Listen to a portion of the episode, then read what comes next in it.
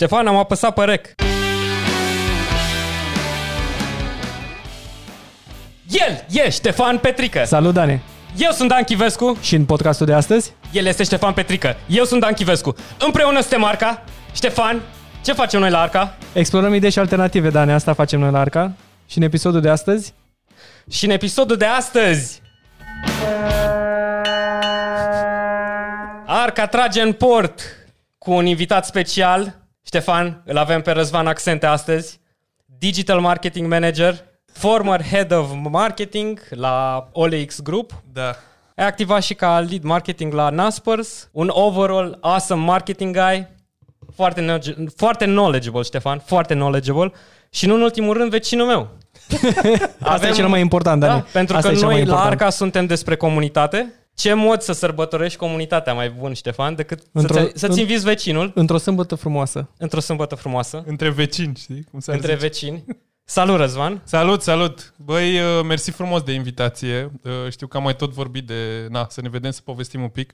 Mă bucur și chiar dimineață ascultam niște muzică, așa, știi, de prep. Zic, hai să-i dăm drumul, adică eram curios să vedem ce... Na, să abordăm topicuri, să dăm, ne dăm cu părerea unul altul din fiecare ex- din experiența lui. Și ce muzică aveai ca hype? Uh, nu, avem niște muzică din asta de dimineață, așa mai degrabă, Ah, știi? ok, Care ok. te pune ușor, ușor în ritmul zilei. Na, nu N-aveai cine știe ce, burzum, bum, bum. nu, nu, nu, nu, sepultura, nu, nu, de-astea. nu, la dimineața e mai complicat. Deci ai băgat și o cafea pe lângă.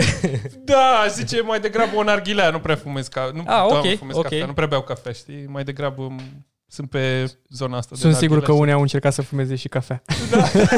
Ah, dar by the way, să știi că există și aromă de narghilea cu cafea, deci nu zic Da, chiar, da, da, e N-am zis chiar rău. Una din cele bune chiar.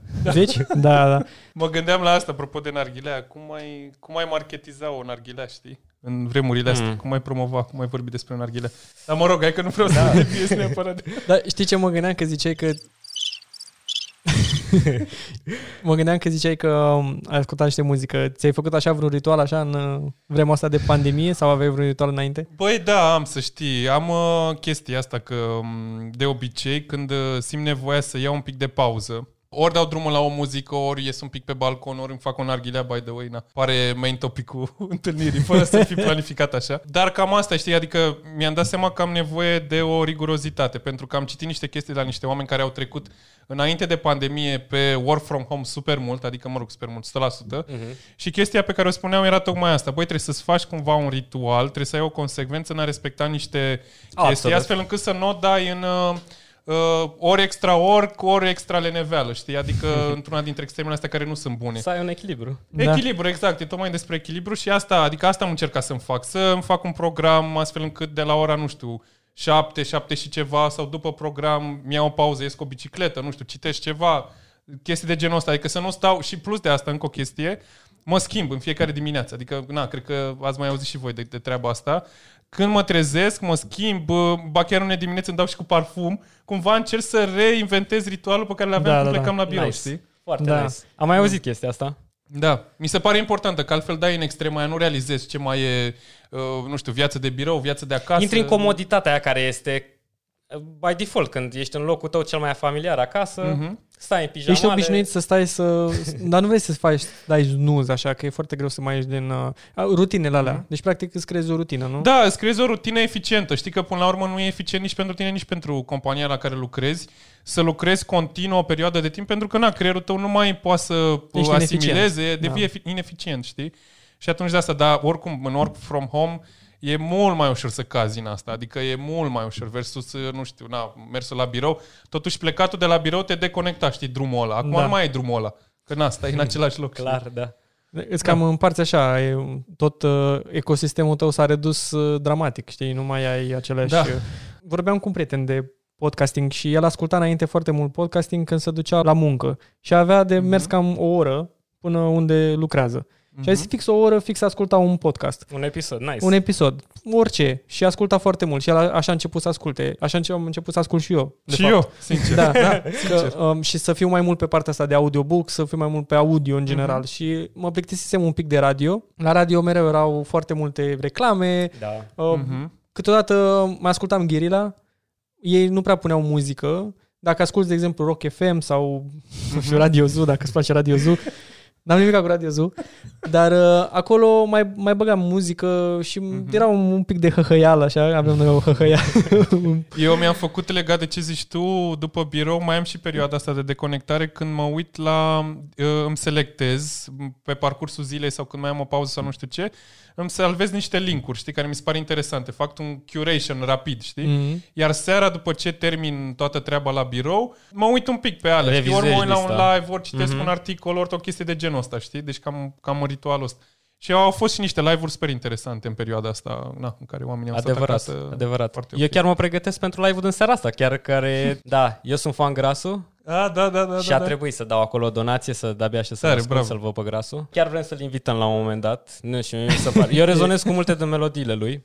Are niște Mhm. melodii... Nu știu, melodiile lui parcă sunt... Uh, în, când ești prins în vâltoarea asta a superficialității, ce se învârte pe la noi, toate, toate Mhm. chestiile care ți iau ochii, așa, strălucesc toate chestiile și parcă nimic nu e bun. Mhm. Nu știu, unele din melodiile lui, la adăpost, drumul spre succes, are niște melodii foarte deep.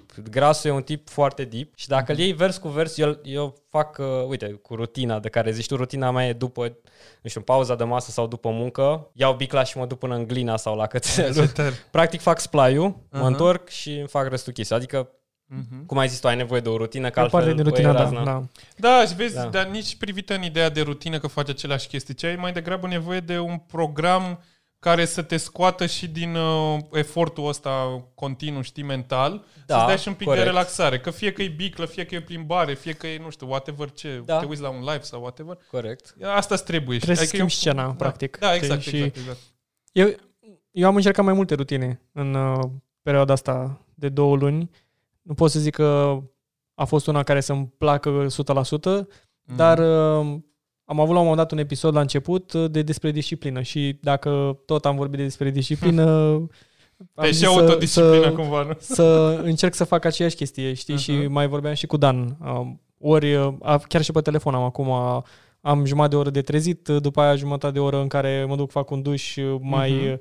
Uh, mai fac un pic de exerciții, stretching și după aia mai am o, de asta încă jumătate de oră în care stau și mă gândesc la niște idei să le pun pe hârtie. Mhm. Dar ți se zilnic? Nu, Asta asta, e zic. chestia, că e, Ia, ia e, să pui și chestia aia, să fiu la timp la podcast. e foarte greu, da. Și atunci când încerci să, să-ți disciplinezi așa corpul, Mhm. Ai așa o, o reacție de o contraforță care tot te trage, Mhm. te trage, Da. te trage, te trage. Absolut. și făcusem acum, apropo de ce ziceam înainte cu tipul ăsta, cu prietenul care zicea că se duce și ascultă podcast, a zis că în Mhm. astea două luni apro- i-a fost aproape imposibil să asculte ceva. Da, da, da. Pentru că nu și-a pus un slot, știi? Și tot Da. încerca. Eu m-am apucat mai mult să gătesc Mhm. sau să fac curat în casă, să pot să am timpul ăla în care fac ceva folositor și în aceeași Mhm. ascult ceva folositor. Pentru că, știi, di- dinamica asta cu audio, toată lumea vrea mai mult pe video, pentru că video este... E mai captivant. în E mai primul captivant rând, și stai acasă, nu, mai Mhm. poți, nu mai conduci și te uiți la un Mhm. video, știi? Deja video cred că a, a fost o, un factor foarte important în timpul pandemiei. Și Da, dar să știi că, uite, apropo de prietenul tău de care ziceai că i-a fost cumva greu, eu cred că mai e o chestie. Cred că e și faptul că, na, fiecare la birou și așa mai departe, stăm foarte mult în apeluri, audio, video Mm. și așa mai departe, cumva te și ți se ia la un moment dat, știi? Da. Adică parcă vrei să Obosești, faci da. altceva, să mergi cu bicla Absolut, sau absolut. să... Orice te device plimbi. te enervează. Exact, exact, Și eu știi? am chestia asta. Și în perioada Da. asta și mai mult, că n-ai ce vrei, nu vrei, asta e de da. fapt... Și fără să-ți dai seama, gen, ajungi în momentul ăla când deschizi un Facebook și era deja două taburi deschise de Facebook sau Mhm. un YouTube sau închizi calculatorul și brusc te trezești în fața televizorului și zici stai așa că fac același lucru, îl închizi. Uite, asta din uh, digital marketing, apropo, e o chestie de... Uh, se întâmplă la uh, toată comunicarea prin banner. Există conceptul ăsta de banner blindness, în care cumva oamenii s-au uh, setat pe ei înșiși cumva să uh, evite zonele de bannere, știi? Și e tot o, o Să nu extra... se uite acolo? Da, să nu se uite acolo, exact, Aha, știi? Adică aha. Tu în maestru tău, când intri pe un site, de exemplu, care, na, de știri sau whatever pe care îl citești zilnic, știi că deja în dreapta, sus și undeva jos sunt niște bannere. Și automat ți-ai făcut propria structură, creierul Mhm. cumva s-a autoeducat să evite zonele Ți-ai alea, făcut știi? un overlay da, natural. ceva de genul, știi? Un ad blocker mental, da, da, știi? da, da. Dacă poți să Și zic așa. zici că îți consumă mai multă energie chestia asta? Îți, nu îți consumă energie, s-a setat tocmai din ideea asta, ca să nu mai fie nevoit să consume energie, să evite unele mesaje Ah, care nu ok, sunt neapărat ok. relevante pentru el, știi? Păi și, Toți avem și, asta. și atunci cum, uh, cum, cum reacționează marketării, așa să zicem. La Mă, chestia părerea mea e că întotdeauna e despre relevanță, știi? Cu cât, adică dacă obișnuiești userul cu niște comunicări care sunt relevante pentru el, nu o să dai niciodată în problema asta, știi? Plus că există abordarea de native advertising foarte mult, care nu prea ține cont de bannere. Uite, îți dau un exemplu. Pe OLX sunt anunțurile de sus până jos, da? În cadrul mm-hmm. lor există un slot de publicitate, dar fix pe formatul de anunț. Asta e native advertising mm. și pe alte site-uri la fel. Și adică preiau structura site-ului și comunicarea nu se face la un mod clasic, un overlayer sau un pop-up sau un mm whatever, care sunt cumva niște standarde de comunicare, ci preia structura site-ului și comunicarea se adaptează la conținutul de acolo, știi? Dar nu poate să fie un pic deceiving așa pentru consumator la un moment dat fără să-și dea seama, pentru că el se așteaptă mm-hmm. în, în formatul respectiv să primească anunț un anunț de la cineva și dă click și vede că trebuie să cumpere bomboane. Da, da, uite, în cazul ăsta, da, da, fair point. Dar în cazul ăsta mă e tot gândeam una, la Candy, da. știi? Dar cred că ce zici tu e by default rezolvat de algoritmii Google sau Facebook sau platforme care suportă funnel-ul ăla de marketing sau mm-hmm. traficul, pentru că ți-l scorează mult mai jos. Adică dacă, practic, ai dat click într-un loc, ți-a făcut redirect în altă parte și drop-off-ul e imens, Google și toate celelalte îți scorează foarte jos ad-ul respectiv și nu mai ajunge să... Nu mai, nu mai primești click-through rate-ul. Da, care, asta se dacă întâmplă te așteptai. pe, pe search foarte mult, Și adică pe unul search, dintre quality score-ul ăla prin care, na, pe search, practic, tu ca să ai reclama sus, ai două variabile. Odată bugetul pe care ești dispus să-l investești, că intri practic într-o un, na, o licitație pentru spațiu, și al doilea lucru e quality score-ul, care e influențat de cât timp uh, stă userul pe site, un user după ce dă click pe ad tău, cât de uh, corelată e căutarea lui cu ad tău, and so on, știi? Uh-huh. Dar sunt și, mo- sunt și metode de publicitate native cumva directe, foarte puține au rămas în vremurile noastre când la Google și Facebook care peste 90% din piața, piața de publicitate din România de, de digital, mm. dar astea nu țin cont de regulile astea și preiau formatul. Adică e o nouă șansă din perspectiva mea, mm. uh, din pers- cumva din perspectiva companiei, că tu intri într-o structură pe care userul nu ți-o rejectează din prima, dar ai un anumit timp. Dacă nu ești relevant în timpul ăla, el va veni din nou în uh, etapa în care ți-o va rejecta din start, cum se întâmplă la bannere, știi? Și practic vrea să optimizeze cât mai mult. Exact, da. Da. Faptul că îți construiești așa și faci un construct de a inocula reclamele by default, Mhm. da? Da. Uite, mă gândeam, apropo de... Na, trebuie să faci marketing eficient, da? Pe, deja dacă omul are chestia asta, hai să ne adaptăm la alte moduri, alte canale. Și mă ducea cu gândul la o chestie care niciodată n-am înțeles-o. Oamenii cu pliante de la metrou, mai ales în perioada de, de, de trafic de vârf, știi? Sau perioada când trebuie să te duci sau să pleci de la muncă. Și oamenii ăia stau acolo să-ți dea mesajul ăla pe cea mai inoportună reclamă, de- cea mai, cel mai inoportun timp să faci asta, pentru că eu deja am alt cel, am alt target, trebuie să mă Nu duc la mereu muncă. să știi. Da. Da, uite, Te mă contrazic întrebam, un pic, da. de, ok, chiar Da. abia aștept să ascult perspectiva, Mhm. pentru că mereu mă gândeam de ce, ok, flux mare de oameni, asta am Mhm. înțeles, deci Expunere trafic, mare. dar în același timp, oamenii ăia sunt foarte mulți uh, tentați să-ți dea reject în prima, pentru că nu Da. au timp. Numai că, ai, fii atent, hai să o luăm cumva de la bază. Marketingul practic are trei, pa- trei piloni, să zicem. Mm-hmm. Da? Primul dintre ele e segment strategy, în care tu practic îți definești segmentul, cu cine vorbesc. Mm-hmm. Păi vorbesc cu Dan, care e interesat de podcasting, uh, nu știu, merge cu Bicla și așa mai departe. Ăsta e segmentul meu. Următorul e insight-ul. Adică dacă sunt o pizzerie, de exemplu, Da.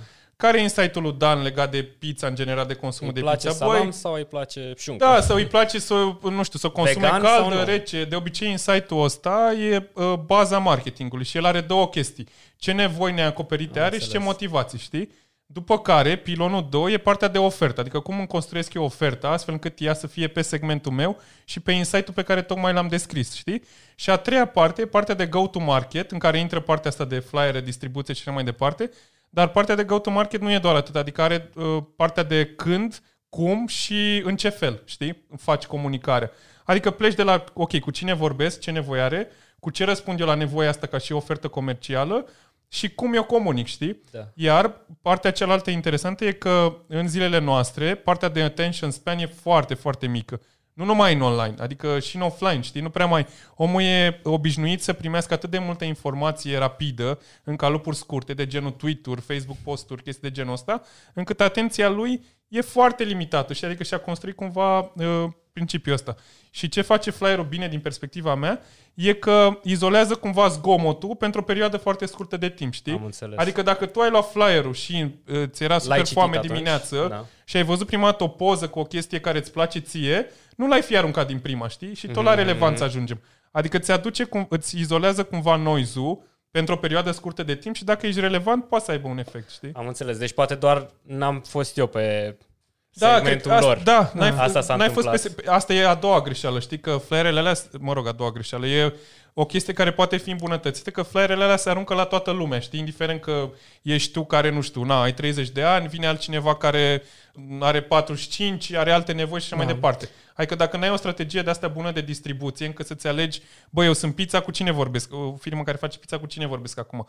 Păi cu oamenii din segmentul ăsta. Da. Ok, cum îi define? Sunt genul ăsta. Ok, atunci ar trebui să mă duc cu flyerul să-i aleg doar pe ei, știi? Mhm. Poate pe Ca să fie locație, da. relevant. Pe Dacă, ai, locație, dacă ai o exact. pizzerie în Crângaș și vrei Uite, să mă dai la referam în Crângaș, nu, nu pizza dai în și Bristol. Mâncare și toate Da, da, chestiile exact. astea, puteam să le, dau, să le dau la ora prânzului, știi? Când eu sunt mult mai tentat să mă uit acolo. Da, dar oamenii nu, nu, Nu vin la călătoresc prânz, la prânz. știi? Da. De asta părerea mea e că ar trebui adaptate. Da, adică, plasarea în altă parte. Adică Exact. du-te unde ei ies la țigară, du-te unde ei, nu știu, rămân, e Da. un loc mai social gathering outside the office, ceva în afara Tot legat de nevoie biroului. și de moment, e, știi? Adică poate Da. dimineața ar merge niște chestii, nu știu, ce faci dimineața? Păi de obicei bei cafeaua și ți iei un mini mic dejun, să zicem, un croissant, un whatever.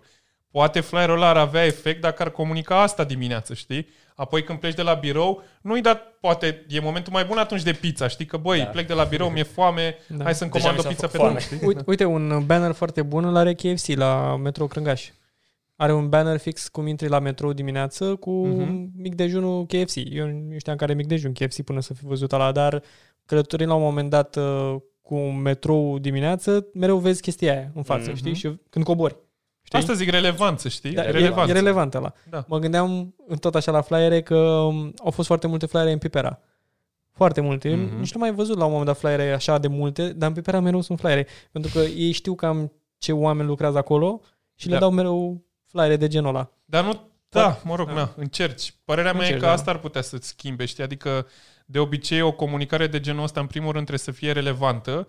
Și a relevanța ce înseamnă? Să pot să-i atrag atenția cu ceva, iar după ce am atras atenția, să pot să-l fac să acționeze într-un fel, știi? Adică, Un call to na, action. Un call to Da, action. da. Flyerul ăsta nu cred că mai are, mai are tot BTL-ul ăsta mai există acum cu, cu COVID-ul? Că Da, n- Știi? Da, În- știu să, ce să zici. punem în contextul ăsta. Da. BTL înseamnă below the Băi, line. a scăzut destul de mult partea asta pentru că n-ai o reacție normală. Oamenii nu mai ies atât de mult în offline și atunci scade, știi? Pe de altă parte, mă aștept să existe un revers acum, dar clar mutarea oamenilor pe online într-un mod super accelerat în perioada asta a dus și comunicarea mult mai mult în online, știi? Da. Și mergem către întrebarea asta uh, cu digitalizarea. Mhm. Digitalizarea asta forțată. Vedeam la un moment dat, uh, îmi trimiseseră niște colegi din state un articol că București este cel mai bun uh, loc, cea mai bună capitală de a lucra de acasă, Da. știi? Da, da.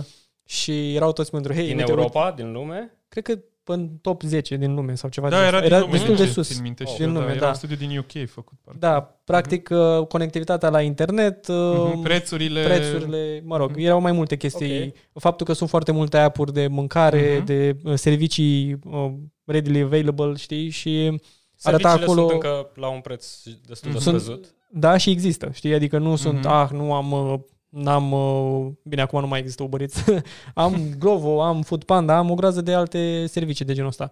Și în contextul ăsta cu digitalizarea forțată, cum, cum vede România, așa, știi, contextul ăsta față de București? Că mi se pare că noi tot, tot trăim în mica asta bulă, zicem că uite ce șmecher este să lucrezi de acasă, dar realitatea pentru foarte mulți oameni nu e asta. Până la Păi urmă. da, uite, apropo de asta, există un indice la nivel, de, uh, la nivel european, uh, scos anual de uh, Uniunea Europeană, de Comisia de la Uni- Uniunea Europeană, uh, un indice de digitalizare a țării. Mhm. E, pe indicii ăștia de digitalizare, România e pe penultimul loc. Ultimul e ocupat de Bulgaria. Deci asta confirmă ce ziceai tu, știi, Exact. băi, suntem în bula Bucureștiului, pare că totul e digital și așa mai departe, dar că- dacă te uiți overall, România e penultima țară din punct de vedere al digitalizării, știi? Ceea ce na, Competențele digitale ale românilor. Cred că Sunt acolo mai era. multe- Era fix articolul care l-a citit Ștefan la Da. unul din uh, primele noastre Ah, da? episoade. și ne zicea Da. el, Băi, românii, noi avem cele mai slabe uh, competențe, avem cele mai scăzute competențe online, uh-huh. digitale. Deși oamenii stau super mult pe Facebook, știi, Exact. versus alte țări. Da. Adică, Deci e loc, e, E loc, potențial da. foarte mare. băi, e o oportunitate, părerea mea, dar e un joint effort aici. Adică nu e, um, e un joint effort și o chestie de, și de mentalitate, știi? Uh, eu cred foarte tare în self-development, în, în, în treaba asta, uh, dar cred că nu e atât de, cum să zic, spreaduită la nivel național, știi? Oamenii încă sunt obișnuiți pe modul dăm să fac și fac, știi? Mhm, Adică nu-mi pun prea mult problema, băi, stai un pic, ce urmează, cum ar trebui să fac. E încă modul execuțional foarte tare, știi, din păcate.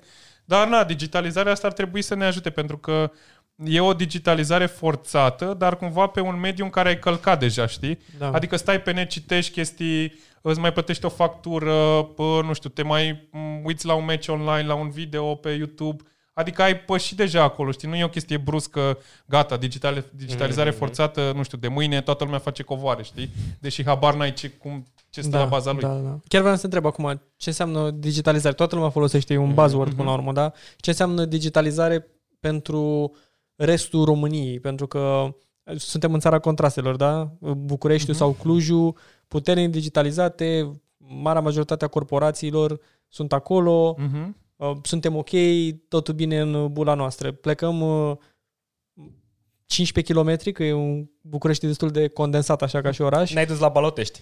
și ajungi undeva, făcând abstracție de o vilă, două acolo, în, Mhm. în altă lume. Deci, efectiv, în altă Da. lume. Cum, uh, ce înțeleg așa oamenii din, să zicem, din uh, provincie, mă rog, și asta e un pic așa peorativ, ce înțeleg oamenii care nu sunt în uh, marele centre? Eu sunt, să zicem că stau în Slobozia. Mhm. Ce înseamnă digitalizare pentru mine? Ce aș putea eu să fac, știi? Păi, cred că dacă întrebi un om din Slobozia ce înseamnă, ce înseamnă digitalizare, el o să-ți spună cât timp stă pe net. Și o să-ți spună că stau pe Facebook, mai cite niște știri online, Mhm. asta din perspectiva lui. E, perspectiva cealaltă, să zic așa, benefică pentru el mai mult decât uh, entertainment Mhm. online, pentru că de fapt asta e mainly, să zicem, la nivel uh, național, e partea de educație online, partea de um, tot ce ține de um, partea de uh, financiar online, Mhm. um, e partea de economie online și așa mai departe. Hai să le luăm pe rând cumva. Partea de educație online e din nou o chestie forțată acum, da, mai ales pentru uh, copiii de la grădiniță, școală, mă rog, pentru oamenii care sunt studenți and so on. Uh, cred că e o chestie bună și asta, dar um, și cu digitalizarea nu trebuie să o duci la extrem cumva, pentru că și în educație um, îți lipsește touch-ul ăla din clasă, știi, pe care nu poți să-l înlocuiești, uh-huh. no matter what online, știi? Uh-huh. Doar că accesul la educație s-ar putea face mai facil prin online, știi? Dacă ar exista tot ce înseamnă infrastructură, device-uri la nivel național, știi? Oameni competenți care Oameni să competenți, poată să corect. ducă la nivelul următor Da, gap-ul adică uite, ăsta. gândește-te la treaba asta. Sunt uh, o grămadă de localități în care copiii trebuie să meargă super mulți kilometri ca să ajungă la școală. E, ai putea, prin digitalizare, să le faciliteze accesul ăsta, fără să mai fie nevoit să facă extra efortul ăsta uman, știi? Deci o complementare între Da, soluții online și touch-ul Cred că e despre asta foarte tare, pentru că Da. taci unui profesor și cumva interacțiunea comunității, a grupului dintr-o clasă, nu poți să reproduci online 100% oricât ai vrea, știi? Și plus adapti- adaptabilitatea cumva a profesorului la comunitate și la modul în care reacționează e super mult diferită în clasă față de online. Chiar uite, am um, zilele astea un program cu uh, studenții de la marketing, un program de la Academia IA, cu niște sesiuni în care intrăm online și povestim chestii, știi? Și l-am făcut și anul trecut în sesiunile în care ne vedeam face-to-face cu oamenii. Um, partea care mi se pare um, cumva că lipsește cel mai mult e fix interacțiunea asta face-to-face, știi? Mhm. Pentru că, da, ok, mă văd printr-o cameră, uh, dar poate nu mereu camera e pornită în ambele părți, știi? În în schimb, face-to-face poți să controlezi, poți să transmiți mesajul mult mai mult non-verbal decât uh, o poți să faci online, știi? Da, da. Cred că asta lipsește din partea de educație. online, 90% e comunicare non-verbală, nu? știi? Exact, Sunt- da. și asta se des- pierde. Da, suntem destul Da. de crappy. Nu zicea Elon Musk la un moment dat Mhm. că suntem destul de crappy de a discuta face-to-face că nu înțelegi nimic. Absolut. Da. E, de-aia vrea să bagi un chip în cap, poate comunicăm mai bine și nu mai avem Nu mergeți Da. spre chipuri, Ștefan. niciunul nu Mă dăm în altele. Așa, Corect, dar și revenim, deci asta e partea de educație. Adică ar fi un acces mai facil, um, dar un challenge legat de modul în care transmiți un mesaj, știi? Și de touch personal. Acum, alte chestii, digitalizarea înseamnă economie foarte mult în special.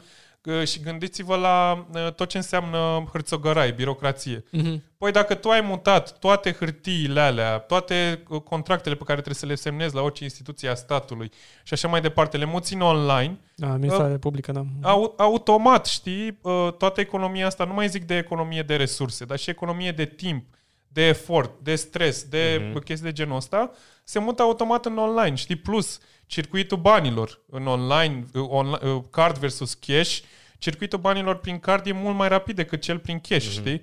Adică sunt- e, e al- iar un alt mare avantaj.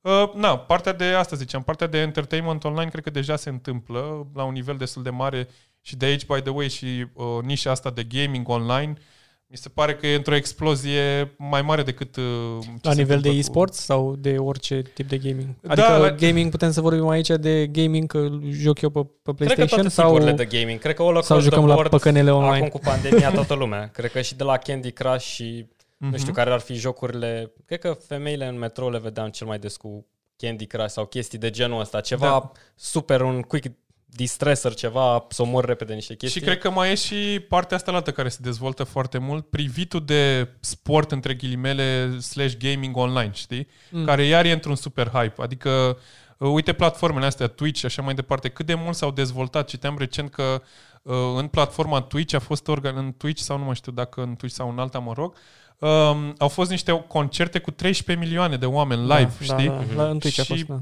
De la League of Legends. Exact, exact. Știi? Adică mi se pare la fel un super hype. Dar mă rog, revenind un pic la... La... Stai să nu părăsim, Zi, că zi, zi. partea asta e destul de interesantă, că bate tot în marketing and shit. Adică, Nu în masă. Nu în masă. în niciun caz în masă, că e Ștefan aici. Poliția mesei. Trebuie da. să fac un overlay de la Masă. polițist așa. Hashtag decât Și masă. niște, da mă, și ne trebuie neapărat un jingle de poliție. Știi? Jocurile, to- toți ne-am jucat și toți știm ce impact au avut jocurile asupra noastră. Adică țin minte prima oară când am, am văzut un calculator cu Doom la vărul meu. Adică Mm. practic mi-a scurcircuitat creierul, nu mai vedeam decât asta. Efectiv vedeam monștri aia pe afară și încercam să trag cu chestii de Lego care, mm-hmm. când eram mic, adică sau Heroes of New York sau Heroes of Might and Magic, nu mai știu exact, Da, da, da. dar e, jocurile din ziua de astăzi, ca să ajung la, nu știu, CS-urile astea noi mm-hmm. sau Fortnite-uri sau toate chestiile astea, sunt o explozie de dopamină, deci practic e un fel de drog acceptat de societate Mhm. și unde sunt și atâția bani acum, nu știu, e destul de greu să să faci educație, cred, în zona aia. Adică unde oamenii sunt atât de, să zic, uh, nu știu, sunt un pic însclăviți de jocurile alea. Nu mai poți să mai alegi. Deja ți-a introdus în cap drogul ăla. Îți place prea mult. Depinde cum folosești asta, Uite știi de la e-sports, ai comunitate, simți, v- văzând atât de mulți oameni, crezi că e ok. Adică mm-hmm. nu vezi în niciun caz ceilalți tipi care stau și învață să intre la facultatea aia care v- nu știu, părinții ar spera să intri. Mm-hmm. Sau nu văd oamenii aia care să duc și se antrenează și te întreb de ce ai picat echipa sau n-ai intrat în echipă sau nu te-ai mm-hmm. calificat la o chestie. Adică au și implicații negative. Mi se pare că Da, dar uite, E hai dus să-ți dau într-o altă zonă- perspectivă legat de asta. Oamenii învață mult mai ușor jucându-se, știi? Și sunt uh, o grămadă de teorii psihologice, psihologice legate de asta. Um, De asta zic, depinde na, și de profesorul jocului, între ghilimele, și de uh, cel care vrea să facă asta. Știi că poți să, poți să faci prin uh, uh, jocurile online un mod de educație indient, știi? În care copilul percepe mult mai ușor, adică e cumva mult mai deschis la asta um, și poate cumva entertainment-ul să se ducă și în zona asta de education, știi? Da, educație gamificată, Da, basically. exact, Cam asta exact, e da. termenul mai Cred că ar fi cel mai splashy de a merge. sănătos, știi? Da. Da, ar fi o oportunitate. Twitch-ul Mhm. chiar are un potențial enorm ca platformă, dar fix pentru asta, să Da. duci în zona de educație. Dar asta zic, unde sunt atât de mulți bani pe jocul ăsta, până la urmă oamenii trebuie să facă bani, nu? Platforma aia trebuie să facă bani, Da. content creators, iar firmele de gaming Apro- trebuie să facă bani. Apropo de content creators și publisheri, uh, inside in gaming, again, tragem acum unde asta, uh, să știi că, în- apropo de segmentare, că ai vorbit de segmentare, în gaming, toți publisherii nu se adresează copiilor. Că ei nu sunt uh, revenue, nu ei au banul. Știi? Mm. Deci- și totuși, de ce mereu văd Se- la orice segmentarea- magazin cât un tată cu un copil și copilul încearcă să-i zică Pentru că "Bagă-ți ei cardul influențează acolo." decizia, știi? Exact. Influențează decizia, dar segmentarea mereu se duce către, um, către bărbat între 25 și 45 de ani. Mhm. pentru jocuri. Acum, acum e-sports e un pic diferit pentru că acolo vorbim de modelul de freemium, vorbim de modelul Mhm. de free to play, da? adică Mhm. nu plătești. Și aia poți să te duci direct la copil dacă vrei. Știi? Adică nu, nu te mai interesează. Uite- Dar modelul de jocuri, știi, clasice, care stai și pe canapea, nu copiii de sub 18 ani cumpără jocuri respective, părinții le cumpără.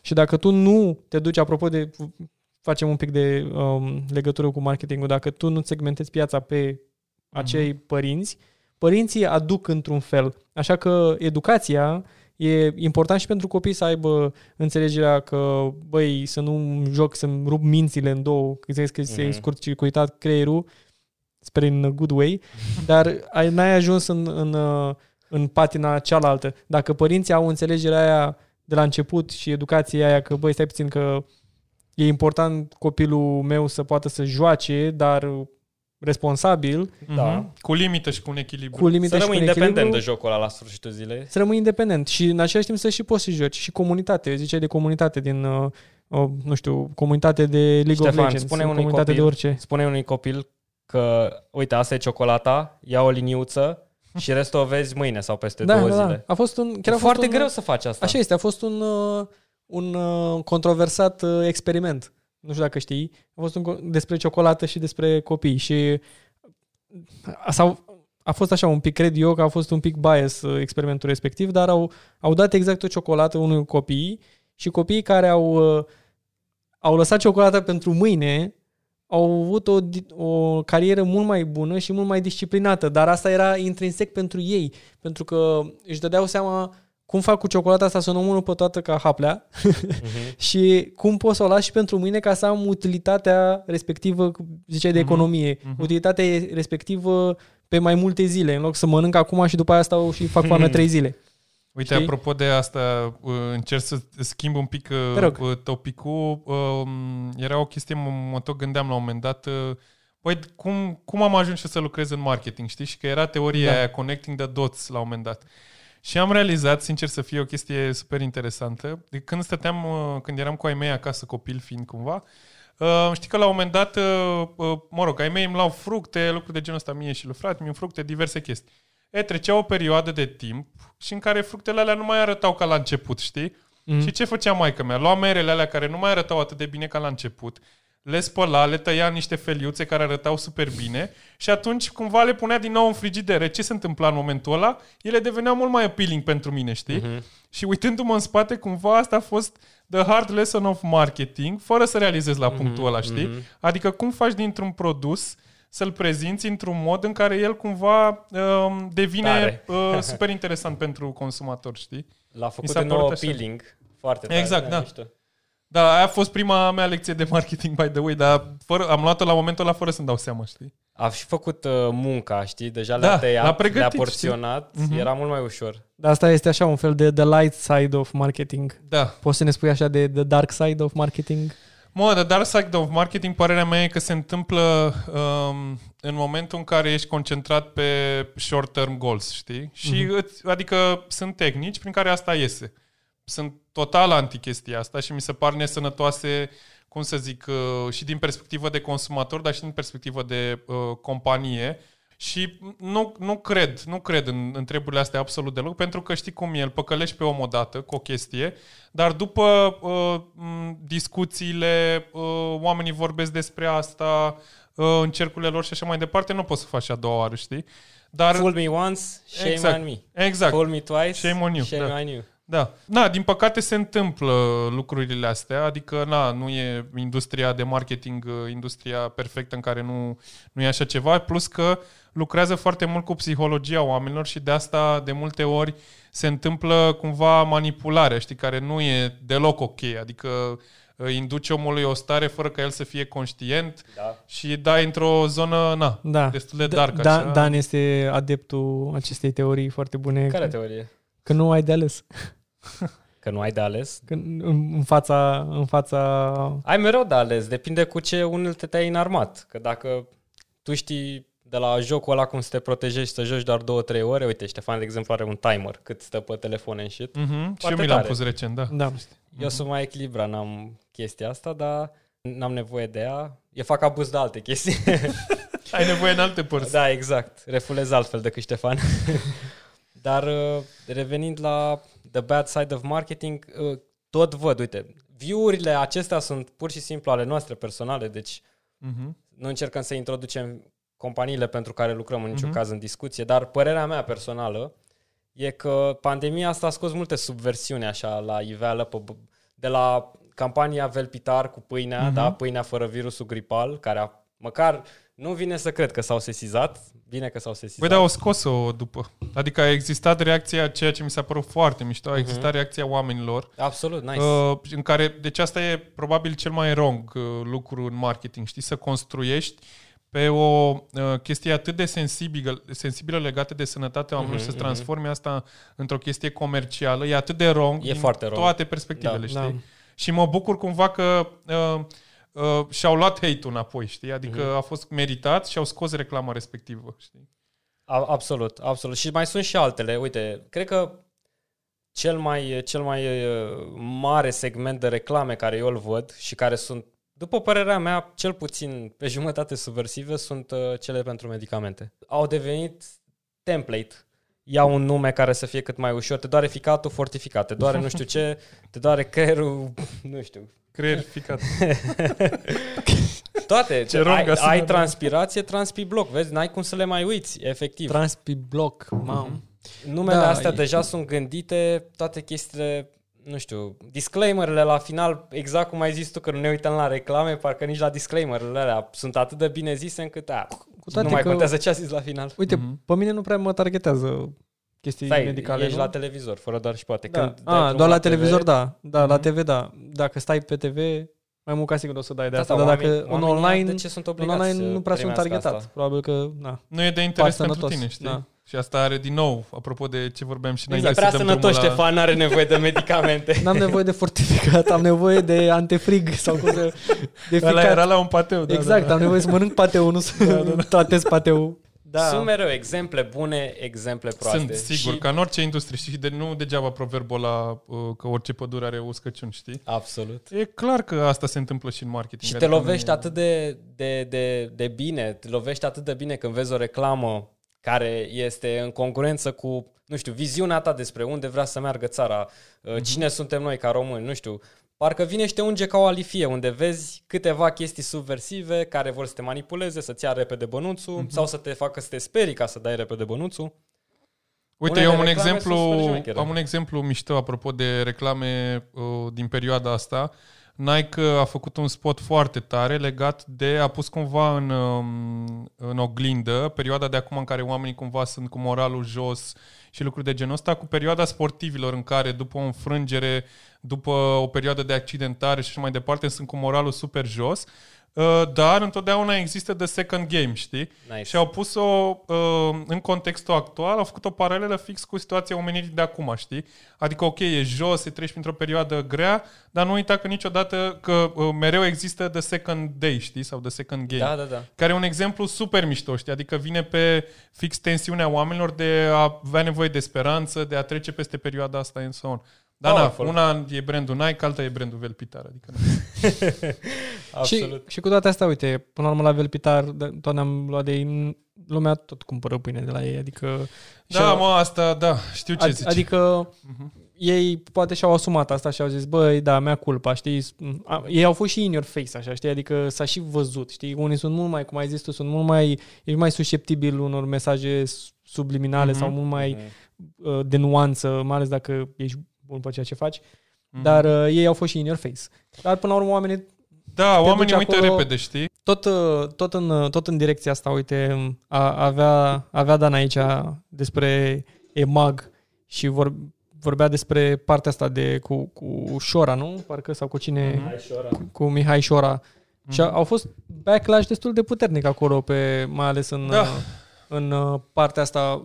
Sunt curios dacă, să zicem așa, behind the scenes, cum, care crezi că au, ce au avut ei în minte atunci când au apelat la Mhm. ei și probabil că și-au făcut temele, este imposibil să nu-ți faci temele, să nu-ți faci așa un... Da, da, da, un știu, track sunt record. niște, chiar uh, cumva îi știu pe oamenii de acolo, Da, care se ocupă de campanii. Du-ne un pic în uh, behind the Da. scenes, așa, în spatele Uh, cortinei. Mă, pentru ei, uh, peri- reclama asta cu Șora a fost uh, primul moment strong în care s-au dus în zona de comunicare emoțională a brandului. Știi, dacă până acum, până la momentul ăla EMAG era foarte mult despre conversii, cumpără, reduceri, discounturi, lucruri de genul ăsta, a fost primul moment în care s-au dus în partea mai sensibilă, mai emoțională, știi, a brandului. Uh, Acum, dacă alegerea a fost sau nu una corectă, Uh, cum să zic, uite, mă uitam uh, legat de asta, uh, au dat niște uh, sondaje, niște, uh, mă rog, au făcut niște research-uri legat de cum au perceput oamenii reclama, mai mult decât uh, hype-ul și discuțiile noastre Da. da. din bula noastră de Facebook și așa mai departe. Și ce au zis că uh, în cazul asocierii respective și în cazul reclamei, uh, sper să țin bi- bine minte, uh, peste 85% dintre oameni au văzut-o ca pe o chestie pozitivă, știi? Așa. cumva că uh, asocierea omului șor a un om, m- mă rog, uh, Un socialist. un, da, un comunist. Da. Uh, dar privit în uh, asta e, poți să ajungi la concluzia asta dacă știi cumva istoricul, Istoricul omului. lui. Exact, Dar trebuie să sunt știi foarte istoricul mulți omului. oameni care uh, cumva l-au asociat acum doar cu ieșirile la proteste, imaginea cumva libertății, ba, chiar poate în partea cealaltă, știi? Mhm. Uh-huh. Și atunci, uh, probabil că și de aici uh, rezultatul ăsta final în care marea parte a oamenilor au asociat reclama aia cu o chestie pozitivă. Dacă au făcut bine sau nu, nu știu ce să zic. Probabil că mai aveau și alte variante în care n-ar fi avut uh, problema asta, știi, challenge-ul ăsta.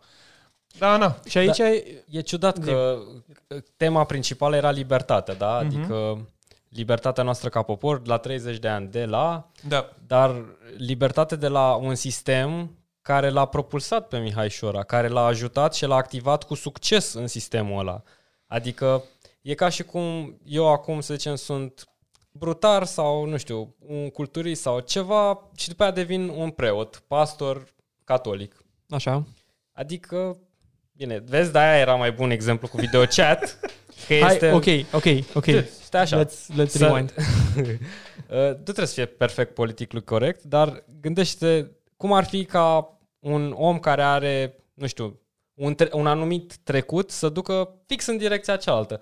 Și nu e nimic r- wrong cu asta, da? Toți avem un change of heart. Toți trebuie să Da, asta vreau să zic accedem și. către ceva, dar ne schimbăm, Trebuie să ai a doua zicem. șansă, practic. Da, îți dai a doua seama de șansă. niște chestii cumva și poate le schimbi. Știi? Da, da, poate că după ce faci chestia asta nu vine mag și te culege și te pune ca un erou al libertății când tu ai activat în tabăra cealaltă oarecum. La asta mă refer. Da, înțeleg ce zici. Uh, Că de asta ăsta a zic fost că probabil- whiplash-ul oamenilor, mm-hmm. de asta au fost scandalizați. Whiplash-ul a 12% din oameni. Îți reamintesc de sondajele alea, Da. știi? 12% foarte bun. Mă rog, ai 12%, 12%, 15% nu mai știu exact, dar oricum proporția mică a oamenilor Da. a avut chestia asta, știi? În schimb, uh, restul de oameni au avut o, au avut o asociere plăcută, uh, plăcută, cumva potrivită, știi? Și dacă te uiți din perspectiva unei companii, la sfârșit ce zici? Băi, 90% dintre oameni au considerat că asocierea e potrivită, I did my job, știi? Da. Dar, asta zic, știi, nu Poate e doar le-a întotdeauna- plăcut spotul. Poate doar le-a plăcut Că spotul. spotul a fost super șmecher. Mhm. Dar Creația doar în dacă general. nu știai ce înseamnă Mihai Șora ca trecut. Să, Până ca la urmă, de ce o spunea persoană. Răzvan, ei au, au mers pe partea de emoții, n-au mers pe Mhm. partea de uh, politically correctness sau pe partea de hai să dăm ju- justiției ce e a justiției sau nu Mhm. știu, ceva de genul ăsta. Adică, până la urmă, cred că cei 85% din oameni, dacă îi întreb acum ce a făcut Șora, tot nu știu ce a făcut Șora Asta și zic și nu-i eu, interesează. Dar Da, uh, bine, nici asta nu înseamnă că e neapărat ok, știi? Dar... poate, și întrebarea era, Mhm. care e responsabilitatea, știi, unor companii de genul ăsta Da. să aducă la rang de, nu știu, influencer o persoană cu un trecut shady, știi, Mhm. și un, unde e nu CSR, nu știu, unde e responsabilitatea Nu, ta înțeleg ce zici. în mesaj, Mhm. știi? Cred că curentul ăsta de etică, în Exact. general, uh, De ontologia crește. ta de marketing. Da, crește și vine și ca o presiune din partea oamenilor, știi? Că ok, uh, na, doar uh, 15% dintre oameni au zis acum că n-a fost ok asocierea. Dar cred că uh, dacă s-ar mai întâmpla odată treaba asta, procentul n-ar mai fi atât de mic, știi? Mhm. Ar crește, nu zic că ar deveni majoritar. Și uh, asta, de fapt, asta era pointul. Cred că etica uh, businessurilor devine din ce în ce mai importantă, mai mult decât partea economică. Pentru că, uite, gândește-te și la fenomenul legat de resurse și planetă. Păi acum 5 ani de zile, acum 10 ani de zile era un hype pe chestia asta, nu era deloc, știi? Mm-hmm. Tocmai că oamenii cumva își dau seama că trebuie să oamenii și, mă rog, oamenii care până la urmă sunt oameni și în spatele companiilor, își dau seama că partea de responsabilitate socială a unui brand devine din ce în ce mai mare, știi? Și cumva clienții te aleg din ce în ce mai mult și pe criteriul ăsta, nu încă uh-huh. majoritar, adică tot prețul și chestii de genul ăsta sunt uh, chestiile cele mai importante, dar uh, procentul de uh, motivație sau de, mă rog, de alegere care depinde de criteriile sociale, de etică, de responsabilitate în so on, crește destul de mult. Adică eu văd chestia asta nice. for real, știi? Da. Și, și nici n-ai cum acum, că da. acum toate chestiile sunt corelate, firma mm-hmm. poate ieși listată la bursă, practic sunt mai mulți oameni în căruța nu mai poți mm-hmm. să mhm. o zdrunci în cum vrei tu. Da, da, nu exact, mai poți să exact. îți asumi whiplash. Uite, de exemplu, Velpitar probabil a avut un whiplash destul de puternic, i-a afectat poate undeva. Da. Mai da. ales că le-au luat reclamele, adică doar dacă te duci la la ideea că ai pierdut banii pe spotul ăla, uh-huh, adică, uh-huh. sau nu ți-ai scos uh-huh. revenue pe care l-ai estimat, că canalele au fost plătite pentru spotul ăla, a trebuit să-l scoți, a trebuit să faci altul. Mă gândeam la, la ce spui, știi, any, any publicity is good publicity. Eu nu sunt de acord cu asta. Nici eu nu sunt de vreau acord. să vă întreb ce credeți da. de chestia asta. Că, uh, dacă... Și îți spun și de ce, cumva corelată cu niște indicatori. Uh, publicitatea, dacă e să o privești așa că orice publicitate e bună, uh, e corectă din perspectiva indicatorului de awareness, adică de exact. popularitate. A auzit omul de tine, știi? Dar în procesul de decizie al unui om, popular, uh, awareness-ul ăsta e primul pas din procesul de cumpărare. După care e zona de consideration, care e super importantă. Și atunci, ok, a auzit omul de mine, știi? Adică, ok, partea mea de awareness a crescut super mult ca indicator. Dar indicatorul meu de, co- de uh, consideration, indicatorul meu de responsabilitate, de uh, lucruri de genul ăsta, care duc până la urmă la achiziție, nu e influențat într-un mod pozitiv. De asta cred că sintagma de orice publicitate, publicitate bună, nu e, știi? Nu cred în asta.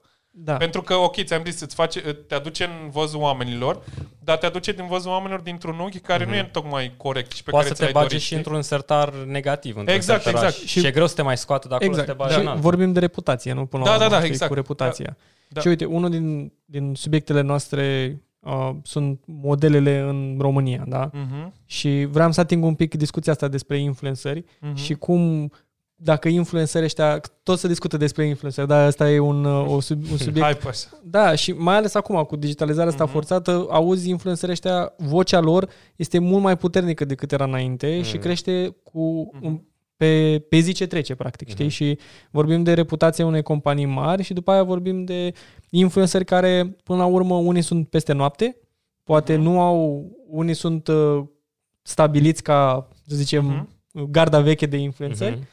Și după aia mai ei și modelele astea... Care călăresc știu... un trend și devin popular peste noapte, cum ai zis tu. Exact, da. da și... Merg pe un boost ceva. Pe un boost întâmplat. care probabil că au un, uh, poate au niște follower, da. Urmăritori. Are niște, niște urmăritori. Ai folosit și CSR, deci follower, cred că știe lumea ce e față de CSR. Corect. Da, uite, chiar vreau să zic, de fiecare dată când stai, folosim okay. un englezism, să-l traducem, că uh-huh, na, da. e preponderent e român și da, da, da, lumea chiar ne-a aruncat în hate, că când am scos episodul în engleză a zis scrisesem ceva de genul vrem să ascultăm și poveștile care merită spuse de la oameni din afară. Uh-huh. Și cineva imediat, cu pielea super subțire, s-a simțit Adică ce noi nu avem voie, nu avem oameni smart care pot să vorbească aici în țara noastră, adică din prima. Sentimentul ăla de nesiguranță a ieșit din prima. Da. Știi care e chestia? Eu, scuză-mă, că da, facem paralela un pic mai lungă legat de ce vrei să zici. Uh, cred că ăsta e și un indicator al succesului, să știi, dacă nu ai hate, E imposibil, pe orice ai face, știi? Da. Mâine, de exemplu, nu știu, construiești cel mai mare spital. O să ai hate, că da, de ce ai luat uh, furnizorul nu știu care, dar de ce nu de l-ai ce n-ai luat local, 10 da. spații mai uh-huh. mari și așa mai departe, știi? Dar ăsta e un semn că faci lucrurile bine, că întotdeauna vor fi oameni cumva care o să te hate din unghiul lor, știi, din perspectiva lor, fără să vadă întregul, știi? Deci, na. Da. Um, Așa, da, revenind, foarte bine spus. Asta e un și punct semi, foarte bun. semi-paranteza mea latinească. Eu am o... De cred că de când eram clasa 10 sau ceva de genul ăsta, eu am avut o, o sintagmă latinească care era, mi-a rămas în cap foarte uh-huh. mult. Se numește frustra laborat chi omnibus placere studet. Și asta înseamnă degeaba te strădui să fii pe placul tuturor. Mereu vei, apropo de hate, uh-huh. mereu vei avea o parte din, din populația respectivă care să, să-ți challenge și uh-huh. să spună chestia uh-huh. asta și dacă tu mereu o să fii acolo, exact, să, să încerci să împaci pe toată lumea, ultimately, da, în, în, cel mai, în cel mai jos punct o să dezamăgești pe toată lumea. Da, adică, dar n-ai cum. Corect. Gândește-te că fiecare are așteptările exact, lui, are experiența o, o... lui și vede prin ochii lui ceea ce ai făcut tu, știi? Iar uh, cumva ceea ce ai făcut tu, e, tu poți, adică tu știi tot întregul da. Uh, lucrului eluia. În schimb, omul care, la care ajunge informația o vede prin sita lui și poate vede doar anumite părți, ținând cont că așa el el setat. Știi? Exact. Adică e mai degrabă de, nu știu, mm, de o parte sau alta, știi? Și, da, da, exact. Și am vrut doar să bag chestia asta în latină, să nu zică lumea că știm doar engleză. ok. Uh, nu, glumesc, glumesc. Și asta cu influencerii, știi? Da, da. Uh, vorbim de influencer, vorbim de uh, ești o companie mare, ai o anumită reputație în piață și ajungi la un moment dat să lucrezi cu niște influenceri, știi? Uh-huh. Sunt influencerii ăștia un canal de scurtă durată sau de uh, eficient de scurtă durată pe care ai vrea să-i folosești, da, ok, pentru o campanie sau sunt, sau sunt influencerii ceva cu care poți să te bazezi, știi, ca uh-huh. orice mijloc tradițional de comunicare. Știi? Da, părerea mea e că recomandat e să fie, e să ai o asociere de lungă durată pentru că hai să luăm din nou de la bază. De ce te asociezi cu un influencer? Pentru că vrei să transmiți prin vocea lui mesajul companiei, da? către comunitatea lui. E, comunitatea respectivă, în momentul în care ți-ai ales influencerul, e parte din uh, uh, segmentul tău target de clienți? Asta e prima întrebare. Dacă nu e și nici nu ai de gând să te duci în zona aia, e clar că nu are sens să faci o astfel de asociere, știi? În schimb, dacă e și are o comunitate uh, suficient de mare, relevantă, and so on, atunci vrei să te asociezi cu influencerul respectiv, să transmiți un mesaj.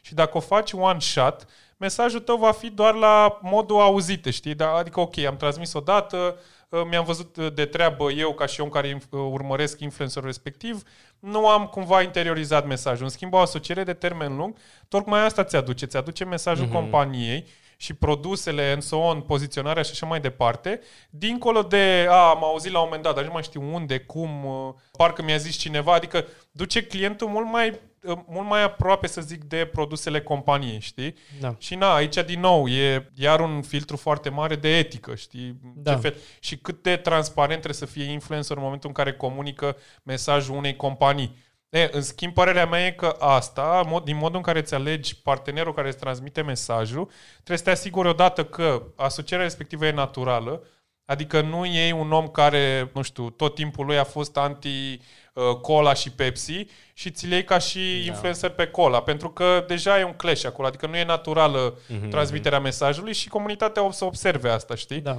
Asta a doua și în al doilea lucru, în al doilea timp e partea asta de uh, segment target care urmărește influencerul respectiv, adică comunitatea lui, e sau nu din segmentul meu de companie, știi? Da, da. Și plus, uh, al treilea, să zic așa, ca și obiectiv, e cât de mult vreau eu să uh, mă duc cu mesajul companiei în comunitatea respectivă.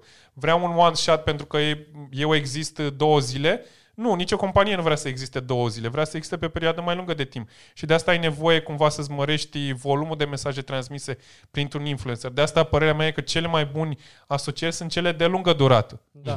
Și Corect, asta cu lungă durată până la urmă este o relație care o creezi exact, cu da. Dar vrei să vezi și cum evoluează influencerul ăla cu da. brandul tău. Dacă exact. e o exact. poveste, e cum a... Că și brandul evoluează, da? Mm-hmm. De la și logo, și la viziune, la toate chestiile. Și noi ca da. oameni, da, exact, evoluăm. Și asta e tocmai că sunt foarte mulți influenceri care până la urmă uh, apar în uh, alte reclame, zeci de reclame mm-hmm. total diferite, poate nu Bine, au, dar uite, nu asta, au un uh, discurs asta, neapărat... Uh... Părerea mea că nu e rău, știi, că nu poți să, adică ca orice om, tu consumi diverse tipuri de servicii și produse nu consum doar un serviciu de la o companie și încă nu s-a inventat compania care să acopere toate serviciile. Nici nu, că, nu cred că va putea Uite, exista. Scuză-mă da, doar o secundă, că vreau să fac pointul aici. Da. E normal ca un influencer, să se asoci, un influencer să se asocieze cu mai multe companii, dar părerea mea e că e important ca uh, acele companii să fie din nișe diferite, din, pro, din uh, da. uh, uh-huh. industrii diferite.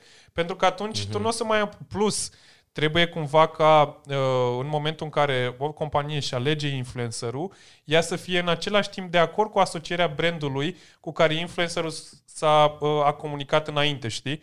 Adică de asta e super important. Na. Vorbești și de loialitate aici pentru, pentru brandul respectiv, Mhm. dar uh, chiar dacă nu există, nu sunt, nu fac parte din aceeași, uh, din aceeași, să zicem, uh, piață, da? Adică vorbești aici, m, nu știu, despre ciocolată și după aia vorbești despre sală de fitness, știi? Și poate Mhm. unele din, chiar dacă sunt diferite, tu practic comunici, comunici, comunici și la un moment dat ajungi să um, intre indirect într-o mică competiție poate între companii Mhm. care nu vor să se asocieze una cu alta. Da, știi? asta e. și, Și dai Da, indirect aici- un mesaj diferit, adică tu care ai activat ca influencer pentru un brand și succesul tău a fost oarecum corelat cu evoluția brandului și cum au mers reclamele alea.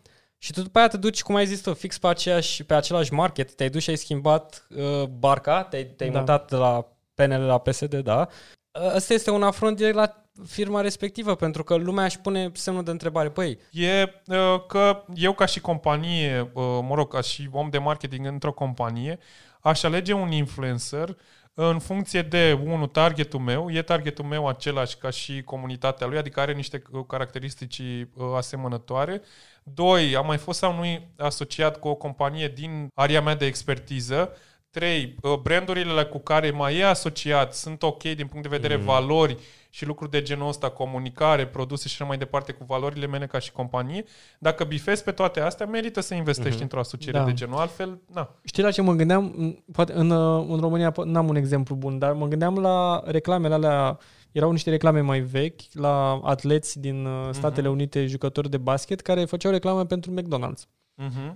Foarte mult. Și Michael Jordan a făcut reclame pentru Messi McDonald's. și Cristiano Ronaldo la KFC și chipsuri și Pepsi? Exact. Mhm. Știi? Și aici intervine așa o, o chestie. Bine, riciul oamenilor ăsta este imens. Adică Mhm. ei sunt, n-ai cum. Aici, practic, Da. deja transcende sportul pentru E- persoanele respective. Cum Dar ziceau oamenii, erau De ce îi ăsta, faci asta? testul de mamă. Bat testul mamei. Adică dacă și mama ta știe de Leo Messi sau de LeBron sau de Kobe sau așa, Sau ăsta e de testul Michael mamei, Jordan. știi? Asta, da, da. da. Deci bat, persoane care bat testul mamei. Și aici vreau, vreau să mă duc un pic în direcția asta de... Nu s-au mai făcut foarte multe reclame totuși de genul ăsta, adică nu au mai uh, atleți de performanță din Statele Unite, până la, urmă, la un moment dat au făcut relativ recent un front Mhm. comun să nu mai facă reclame la uh, fast food. Mhm. Tocmai pentru că ei sunt ei n-ar mânca, probabil, poate mâncau când aveau 20 de ani, dar n-ar mai mânca niciodată. De exemplu, marea majoritate a atleților de performanță din uh, NBA, din, na- din Mhm. basket, în Mhm. Statele Unite, încep să mănânce foarte sănătos și învață pe cei tineri să facă chestia Mulți asta. devin vegani. Exact. și nu se mai asociază cu McDonald's. Poate era cool înainte cu McDonald's, cum să poziționase McDonald's-ul la, Mhm. la nivelul ăla. Dar uh, Pentru nu știu că și dacă avem... whiplash-ul deja înseamnă că ce ai Exact. spus tu, oamenii chiar simt chestia asta, neloialitatea, Dualitate, Plus, uh, dualitatea asta, diversitatea, dualitatea exact, asta. dualitatea. Tu, tu practic ai uh, 6% body fat, da? Ai grăsime 6% în tot corpul tău, dar uh, promovezi, mm, mănânc un uh, burger Mhm. juicy care are 3000 de calorii. Asta, asta denotă și poate maturitatea pieței pe viitor. Da, și Noi mai avem denotă- maturitate genul ăsta aici? Sau nu știu dacă... Da, Cam asta vreau înțeleg să ce ajung. zici. Uh, Părerea mea e că, pe exemplu, uh, basketbaliștilor din NBA uh, se leagă foarte tare și cu ce ziceam un pic mai devreme de uh, trendul de responsabilitate socială din ce în ce mai mare, știi?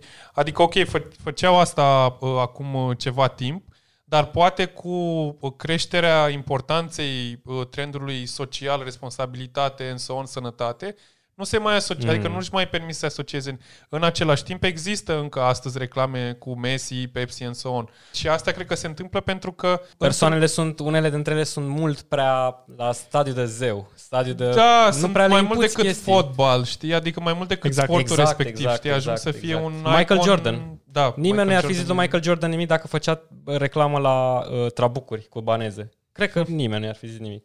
Bine, dar El chiar era... și consuma trabucuri. Exact, Da, era da. un mare, adică era natural pentru Tocmai, să facă pentru el asta, era știi? natural, dar e contradictoriu sau divergent cu sportul în care activa și comunitatea de oameni care se uitau la Poate el. că e contradictoriu cu standardele din ziua de astăzi, că standardele în Mhm. 1995 nu erau aceleași la nivel de uh, înțelegerea ce, ce înseamnă Asocierea- obezitatea sau mortalitatea la nivel de uh, vicii. Știi? Mhm. Acum suntem mult mai uh, Aware, da. uh, social justice aici, justițiarii na. sociali când Da. e vorba de mâncare mare sau uh, uh, schimbări climatice, da? Sunt, dar uh, câteodată, again, suntem tot așa în bula noastră Mhm. de justițiarii vestului uh, bucureștean, dar uh, nu știu cum percep oamenii din, uh, din toată România chestiile astea. Uh, Mă gândeam, ah, uite, avem și un exemplu românesc, dar e vechi. Zi. Mai știți salamul Camprofiu cu Da, da, care, da, aveau, da. care avea cu Cartonașele. fotbaliști? Mhm. Cred că am Adrian mâncat Ilie tot, Campofrio. am mâncat tot Da, salam hai să Campro, zic că Camprofiu. părerea mea e- Da, și eu am strâns uh, albumul ăla întreg, făceam schimburi când Poate nici ieșeam nu pe te mai afară. interesa și așa salamul. Da, exact, mai degrabă îl cumpăra pentru cartonașe. știi? Rămâneau ai tăi mâncat. Ca la Cipicao cu, Da, sau da, cu da, la fel. Pokémonele alea. Da, da. Cred că acolo era mai degrabă, adică părerea mea uitându-mă înapoi, cred că asocierea aia acolo s-a întâmplat tocmai în felul ăsta, pentru că uh, oamenii care urmăreau sportul, fotbalul în general, sp- fotbalul e un sport de masă, da? În același timp produsul salamul e un produs de masă. Și atunci, uh, din perspectiva asta, asocierea are sens cumva, știi? Pentru că te duci, ce ziceam, la targetul tău, ce face targetul tău? Păi e, targetul meu e, na, omul de rând care consumă salam într-un mod, uh, na, uh, destul de des, știi? Da. Și atunci, ok, deci pot să mă duc cu genul ăsta, adică pot să-l determin să consume mai mult salam, dându-i un extra layer de incentive, știi? Mhm. Și atunci avea sens. Dacă e să te uiți din perspectivă, băi, e ok produsul, salamul pe care îl consumi în a deveni un uh, atlet sau un sportiv, poate că nu era, știi? Dar aici mai e o chestie. Foarte puțini oameni raționalizează reclamele sau spoturile sau comunicarea, știi? Adică chiar vorbeam recent cu niște prieteni, noi ne uităm la niște spoturi și le analizăm, dar asta se întâmplă la fel în bula noastră. 99% Sau, din da, oameni la nivel de profesie. la practic. nivel de profesie, exact, mm. dar 99% din oameni se uită la o reclamă și nu stau să se gândească după, hm, stai așa, de fapt ce au vrut să zică. Nu, iau din, așa, Mhm, din, mhm. din... Fix ce li se servește, Da. ca aia exact, consumă, știi? Foarte puțin. Poate rămân cu ceva, poate nu. Pentru Da. că ma- mai mult de atât în, în zilele noastre e fluxul ăsta de informații foarte, foarte mare și atunci mm. tu, consumând atâta informație, nu mai ai atât de mult timp să o raționalizezi, știi? Să te întrebi, bă, dar stai un pic, ce au vrut să zic oamenii ăștia? E ok că Messi îmi comunică Da, Pepsi?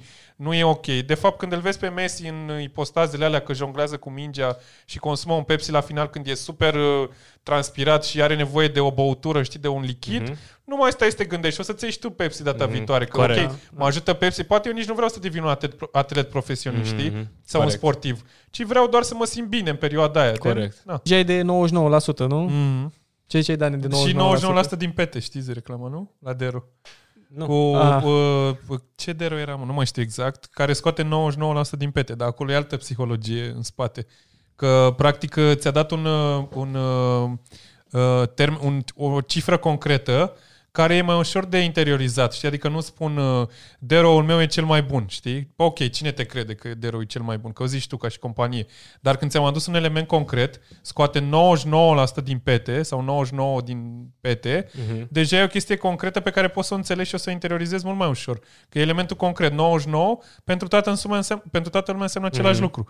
Dar dacă spune cel mai bun, pentru fiecare în parte nivelul de cel mai bun poate să aibă valențe diferite. Știi? Cuantifici practic valoarea lui Exact, într-un da, fel, da. da. Și până la urmă Dero a ajuns la nivelul ăla în care brandul se asociază cu piața. Ceea ce Da, da, da. Xerox, Dero, gen... Xerox, Rimmel, Adi- da, Adidas. Cola, chiar și Cola. Adică Da. da. când spui Cola, te gândești la Coca-Cola, Pepsi Cola, Mhm. dar te gândești la Coca-Cola, știi? Mai degrabă, da, da, da, mai da. degrabă. Și tot așa, Rimmel, care e de fapt mascara. Da, da, da. da, Nu știu dacă știi. Uite că a dispărut Eu- termenul eu am- de mascara. Eu am, a- da, eu, eu am aflat foarte târziu, habar n-aveam că de fapt se numește mascara.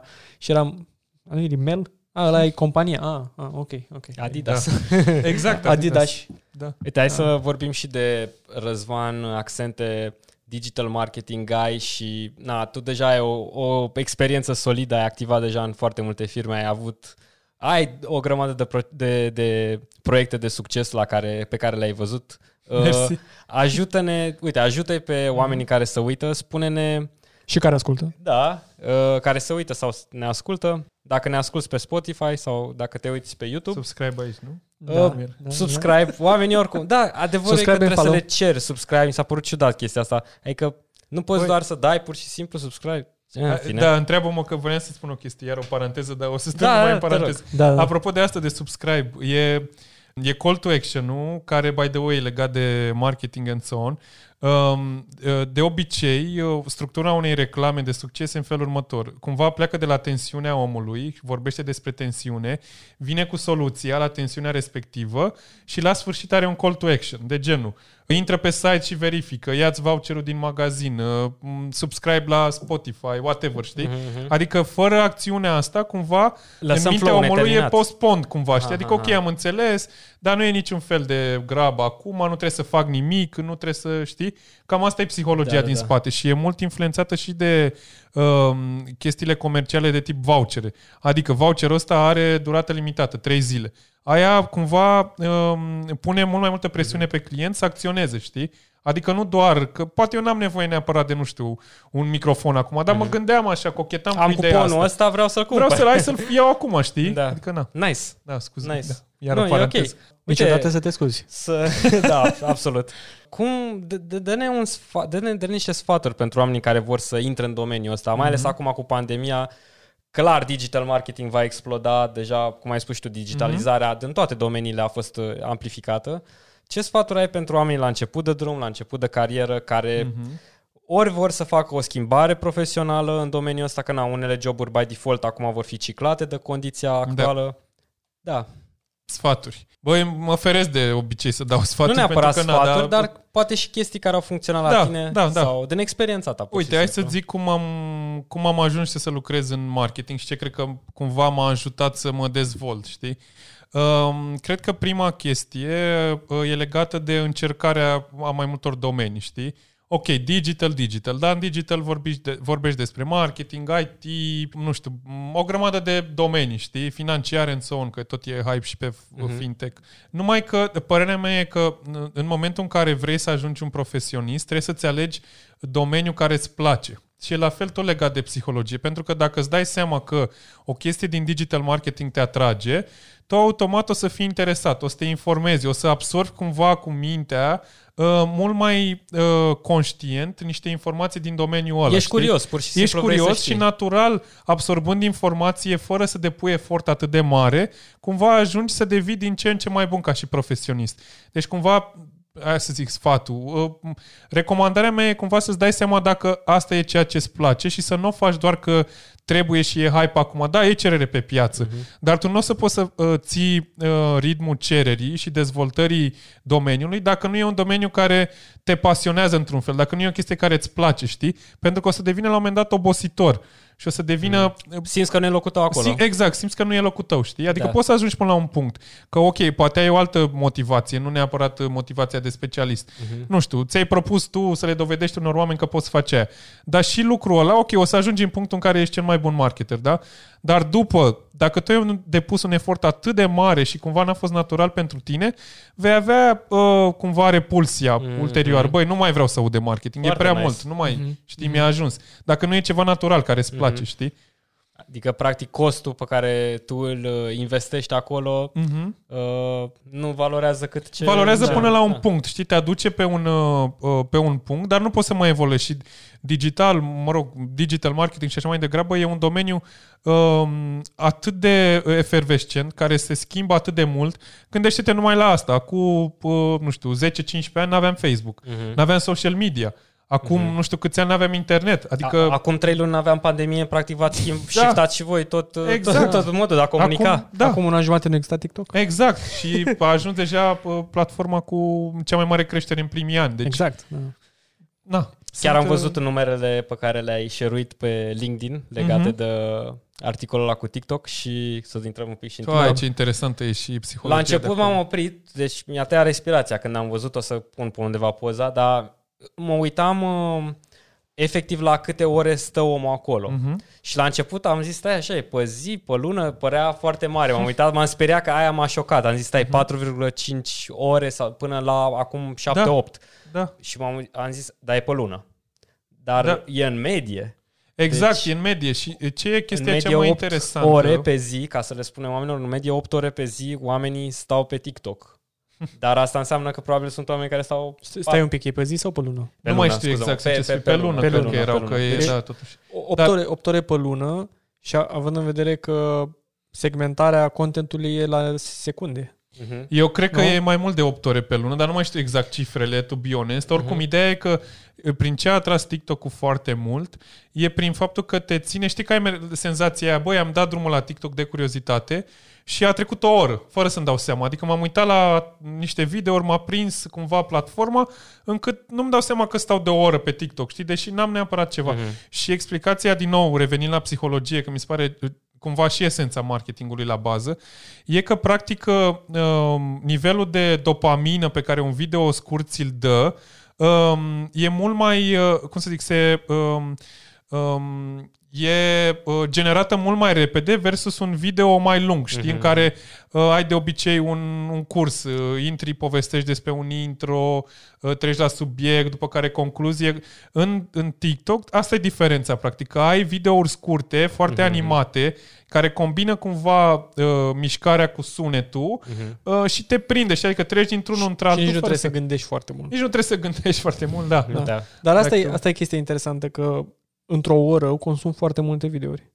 Exact, Foarte exact. multe și, videouri. și din perspectiva companiei, consumul de foarte multe videouri înseamnă foarte multe informații despre tine ca și user. Adică cât te-ai uitat la video Exact. ăsta, chiar dacă are 15 secunde, te-ai uitat 5 sau tot ca lupul, care, la care ai dat like. Adică tu într-o oră de uh, TikTok vezi atât de multe videouri comparativ wow, te cu o oră segmentează de... incredibil. Exact, adică uh, punctele tale de informații care se transmit către TikTok sunt la un volum mult mai mare versus orice, Exact. orice altă platformă socială. Foarte bine Wow. punctat. Comparativ cu YouTube, chiar, chiar citisem exact chestia Mhm. asta, comparativ cu YouTube, TikTok uh, a reușit să-și uh, structureze algoritmii mult mai repede pentru că Datele limbajul sunt mai mașina, bune. machine learning-ul efectiv, da, uh, învățarea mașină este mult mai rapid uh, la nivel de segmentarea Da. pe care le, le procesează. Foarte scary. Da, Da, e pentru scary. că într-un video ales de în YouTube, tu, uh, Google, practic, își ia informația despre video respectiv. Știi, care are o anumită tematică, e pe un anumit, uh, pe o anumită idee în son. În schimb, în TikTok, tu pe durata unui video de YouTube de 5 minute, poți să vezi, nu știu, 30 de uh, videouri de TikTok pe diverse teme, nu doar pe o singură temă. Da. Și atunci nivelul de informații și uh, alimentarea algoritmului e mult mai dinamic, știi? Da, am pățit asta personal. Mm. Nu era TikTok la un moment dat, în, nu era marketat în România la un, când l-am, l-am instalat prima dată. Eram uh, într-o excursie în Japonia. Mhm. Și la un moment dat am fost, eram destul de obosiți, am zis, băi, hai, în seara asta să s- stăm un pic să ne relaxăm. Tot îmi apăreau bannere cu TikTok și am zis, băi, ce e TikTok-ul ăsta, mă? Și am instalat TikTok-ul Mhm. uh, pe telefon și am stat, uh, am stat împreună cu soția, am stat și ne-am uitat să vedem uh, content. Aha. Și era content deja din România. Și erau uh, primii influenceri pe TikTok, care erau Mhm. mai mult copii, aveau milioane de view-uri, tocmai pentru că sunt scurte și rapide și poți Exact. să capitalizezi acel, uh, acel clicker de view-uri, view-uri, view-uri. Mhm. Adică o conversie de milioane de view-uri în TikTok ar fi, nu știu, câteva zeci de mii în YouTube, poate, Mhm. pentru că chiar dacă nu te uiți la, te uiți la 3 secunde, depinde și algoritmul cum îl numără, Și, da. sau Facebook. Și, mm-hmm. și aia e o discuție și interesantă mai e cu o chestie, numără. da, exact. Dar am stat două ore, două Asta ore zic. am stat, am stat fără să ne dăm seama Da. și m-am speriat. Ne-am speriat. Ne-am speriat amândoi și am văzut ce am, ce am făcut acum. Exact, Au cum a trecut chiar trecut atât de astea două repede? ore, Da. știi? Adică a nu fost dai singura seama. dată când ne-am uitat, după aia am dezinstalat aplicația, pur și simplu, pentru că...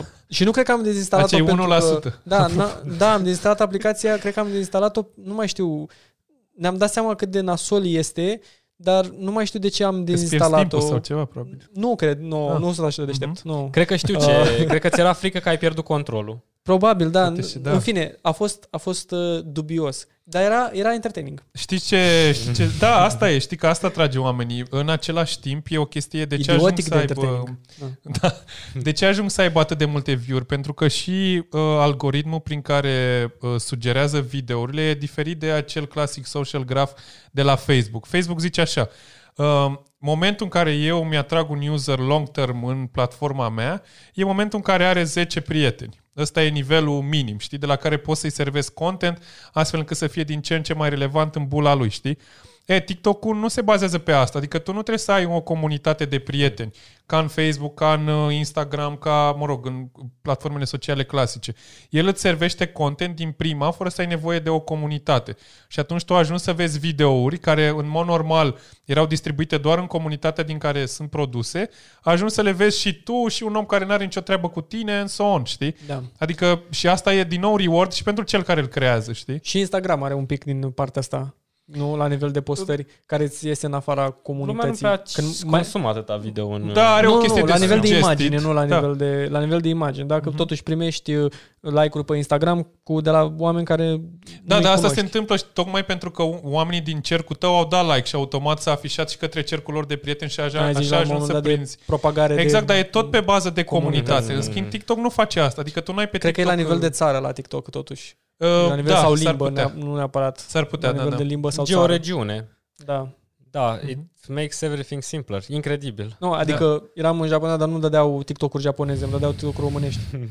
Da, da, da, Da. probabil ți- ți ia din uh, setările telefonului tău. exact, știi, da. sau ceva de Și genul. oricum puteai să te conectezi cu Facebook, aveai third party. Atunci e clar. O, o aut, știi? Mhm. Clar, geolocație. Da. Da. C- Care ar fi diferența pentru asta ar fi, mi se pare interesant, care ar fi diferența pentru un- o persoană care ar vrea să se re, facă o reconversie profesională și o persoană care intră din uh, după băncile facultății. Poate după Mhm. băncile facultății să zicem că ai făcut marketing, să zicem, la ASE Mhm. și, na, înțelegi, ai o pregătire O bază cât de cât, da. teoretică Mhm. și intri în legătură cu oameni din domeniul respectiv. Mhm. Dar dacă vrei să faci o reconversie profesională, cum uh, ai putea să faci chestia asta? Există Și dacă ai și tu exemple Da. și poți să ne spui, Da. de, probabil ai întâlnit Da. oameni. și Mhm. există în spate, pentru că neavând, nefiind, uh, Școlit ne, în nefiind domeniul școlit ăsta, în domeniul da. respectiv, există o comunitate de marketing care să te susțină cumva sau e Da.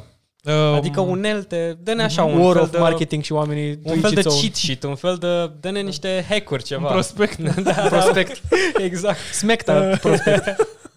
Um, cred că prima chestie diferită e așa că omul care vine de pe băncile facultății um, are experiența teoretică, dar nu are experiența practică. Omul, în schimb, care face o reconversie profesională, s-a lovit de marketing și din perspectivă practică. Adică, ok, n-a lucrat el în marketing, dar în compania în care a lucrat, sigur a văzut la un moment dat un spot, mm. sigur s-a lovit la un moment dat de niște prețuri, sigur s-a lovit la Da. un moment dat de niște segmentări, știi? Adică ăsta ar fi avantajul omului care își face reconversia profesională. Ok, n-are baza, cumva, să zicem, corectă, teoretică, în schimb e mult mai din teren, știi? Adică vede lucrurile mai for real, știi, decât teoretic. Mm-hmm. Acum, reconversii profesionale se întâmplă pentru că marketingul e și un domeniu care atrage, știi, e interesant, adică e cumva cool uh, să lucrezi în marketing pentru că e vorba de reclame, sunt oamenii creativi care sunt, mă rog, uh, mai altfel de so on, știi? Uh, Dacă poți să faci asta, părerea mea e că cu siguranță poți să o faci și dacă uh, ești cumva uh, conștiincios și consecvent și urmezi uh, niște pași corecți în a învăța marketing și a-l înțelege. Uh, și îți place domeniul, again, again revenind la ce vorbeam, cred că acum, na, mai depinde foarte mult și de um, compania în care lucrezi și pe care vrei să faci marketing, pentru că ție întotdeauna marketingul e despre înțelegerea consumatorului și ți-e mult mai ușor să faci reconversia profesională dacă lucrezi într-o companie în care tu ești consumatorul, Da. știi? Că poți să-l înțelegi mult mai ușor. Ăsta ar fi un avantaj, adică probabil pe nișa asta te-ai descurca un pic mai, mai bine. Acum, din perspectiva studentului, uh, părerea mea e că uh, și el e, e consumatorul noilor produse, știi? Adică e, e targetul nou de pe care, uh, nu știu, pentru care aleargă majoritatea companiilor acum, știi? Uh, și ăsta iar e un avantaj, adică și el e consumatorul unor produse pe care ar trebui să le marketeze. Uh, acum, făcând o paranteză, asta în același timp e și cea mai mare uh, cum să zic, uh, te poate fura cel mai ușor în marketing, adică să gândești că ceea ce crezi tu se întâmplă și în cazul consumatorului. Adică mie mi se pare că, uh, nu știu, ar fi ok să lansăm produsul ăsta pentru că îmi place mie, de, de foarte multe ori chestia e diferită la segment. E o știi? prejudecată, E o practic. prejudecată, exact. Așteptări și realitate. Da, exact, exact. Știi, tu o vezi Shout prin out. ochii tăi, dar dacă tu nu ești consumatorul și cumva nu ai probat chestiile alea prin niște date, prin niște research-uri and so on, deja ai pornit în direcția pe autostrada greșită, știi? Cred că asta este un, o, un trait, o trăsătură a oamenilor fără prea multă experiență, necăliți mm-hmm. în domeniu. Mhm. Adică cred că toți am pățit chestia asta să avem, cu cât ești mai mai nou în domeniu, ești mai subiectiv. Cu cât crești mai mult, vezi, stai că portretul ăsta e foarte mare, sunt multe chestii interconectate. Mhm. Pe de altă zi, zi, scuze. Da, nu, nu. uh, Vreau doar că mă gândeam acum, m, știi că noi avem o înțelegere, cred eu că și eu și Dan avem o înțelegere a domeniului IT cât de Mhm. cât uh, ok. Uh, nu, nu, nu sunt, nu, nu cred că sunt atât de bun în a înțelege tot domeniul IT, dar și Mhm. domeniul IT și domeniul de marketing sunt niște domenii super largi, super mari. Mhm, mhm. Mulți Hip, oameni, trendy, nu or să moară niciodată, Da. probabil.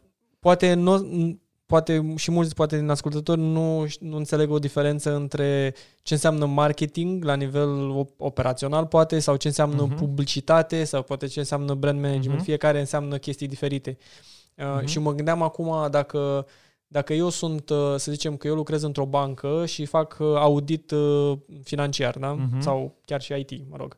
Și vreau să mă, să mă duc, mă aș duce undeva pe marketing operațional sau uh, aș sări undeva Înțeleg la ce publicitate. Mhm. Mi se pare publicitatea un pic cam farfetch sau, sau Da. pentru, Și cum îți alegi pentru un zona student, de marketing anume pe care Exact. să activezi? pentru Mhm. un student ar fi mai, mai ok să aibă înțelegere la nivel de um, furnizor, cum să lucreze cu clientul și după aia să sară la client, știi? Înțeleg ce zici, da. Aș- aș vrea adică să că, care un e pic de calea, deep să zic, dive, mai așa. naturală?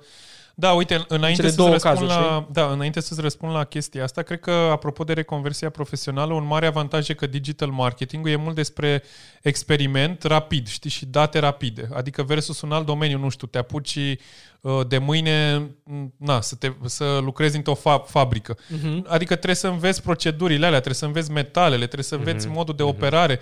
Așa în marketing ai întotdeauna la îndemână uh, feedback-ul foarte, foarte rapid, știi?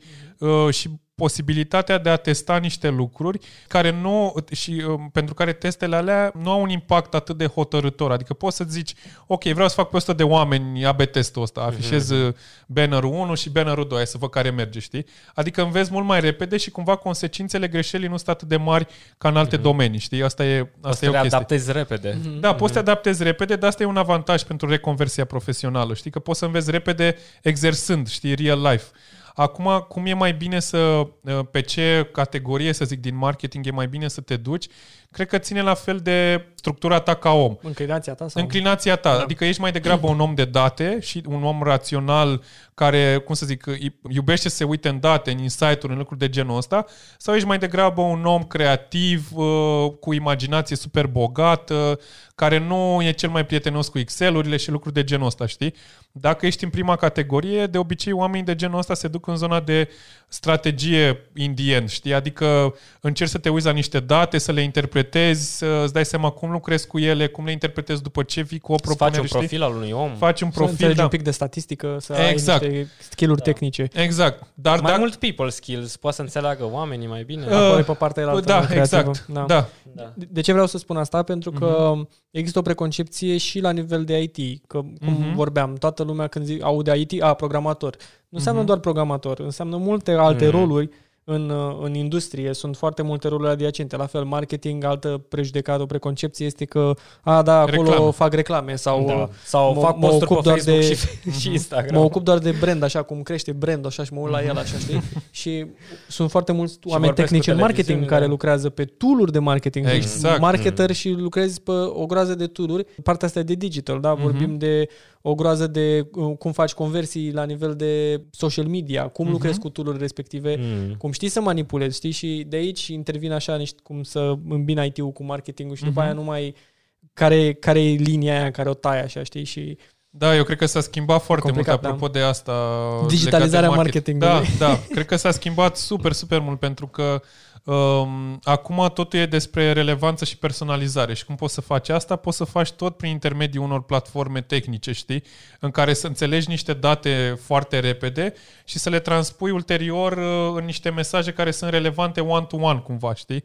De asta cred că marketingul în ziua de azi Sincer, părerea mea, nu poți să mai fii un om de marketing de succes dacă nu înțelegi zona de IT. Dacă nu o înțelegi, adică nu, neapăr, nu trebuie să fii un specialist să te apuci să scrii cod în Sunt sol, de că acord. nu despre asta e vorba, știi? Dar trebuie să înțelegi o arhitectură de platforme care te ajută să faci Care marketing. sunt sistemele care te ajută? Exact. Cum funcționează ele, care sunt principiile lor, știi? De ce nu poți să pui, uh, nu știu, o pagină web în uh, două minute, ci îți trebuie un pic de, na, uh, timp în care să o testezi, în care să înțelegi niște date și așa mai departe. Să lucrezi cu niște tool-uri, adică Exact. Da. niște funnel-uri, niște chestii, toate De- datele alea. De da. ce spunea ea de la IT că le ia trei luni de zile să facă o implementare? Da, și mai e și chestia asta că nu înțelegi cum de am făcut ceva și are niște probleme. Adică cum de poate să aibă o aplicație de IT bug-uri, știi? Când e M-am făcut lovit și de numai asta. de niște minți luminate, toți Da, da, cum- tem doc da. să...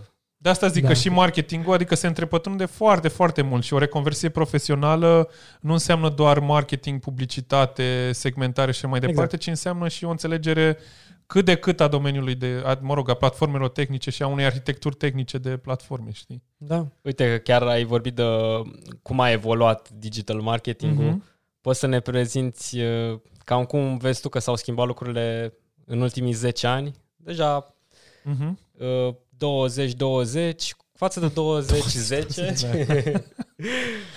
2 de 2 și 2 de 0, cum da, ar față zice de Virgin 2010 și totuși, uite, te, te gândești la 2010, te gândești la 2000, deci nu, mi se pare incredibil așa.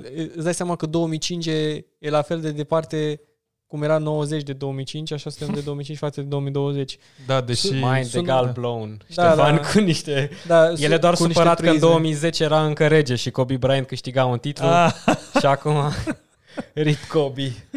Da. Da. Da. Da, eu, adică cred că schimbarea principală, uh, uite, se vede și la nivel de bugete de marketing. Dacă în 2010, probabil 90%, 95% dintre bugete se duceau în publicitatea tradițională, mă refer la radio, panouri publicitare, TV, and so on, deja în momentul ăsta, modul, uh, uh, felul în care sunt împărțite bugetele de marketing ne spun cum a evoluat marketingul și mai degrabă și bugetele astea de marketing cumva se duc după clienți, știi? Adică, ok, investesc într-un anumit canal de comunicare pentru că acolo sunt clienții mei. Adică schimbarea din, de marketing din anii ăștia e dată de schimbarea comportamentului consumatorului, știi? Câte ore stăteam pe net acum 10 ani versus cât stăm astăzi, știi?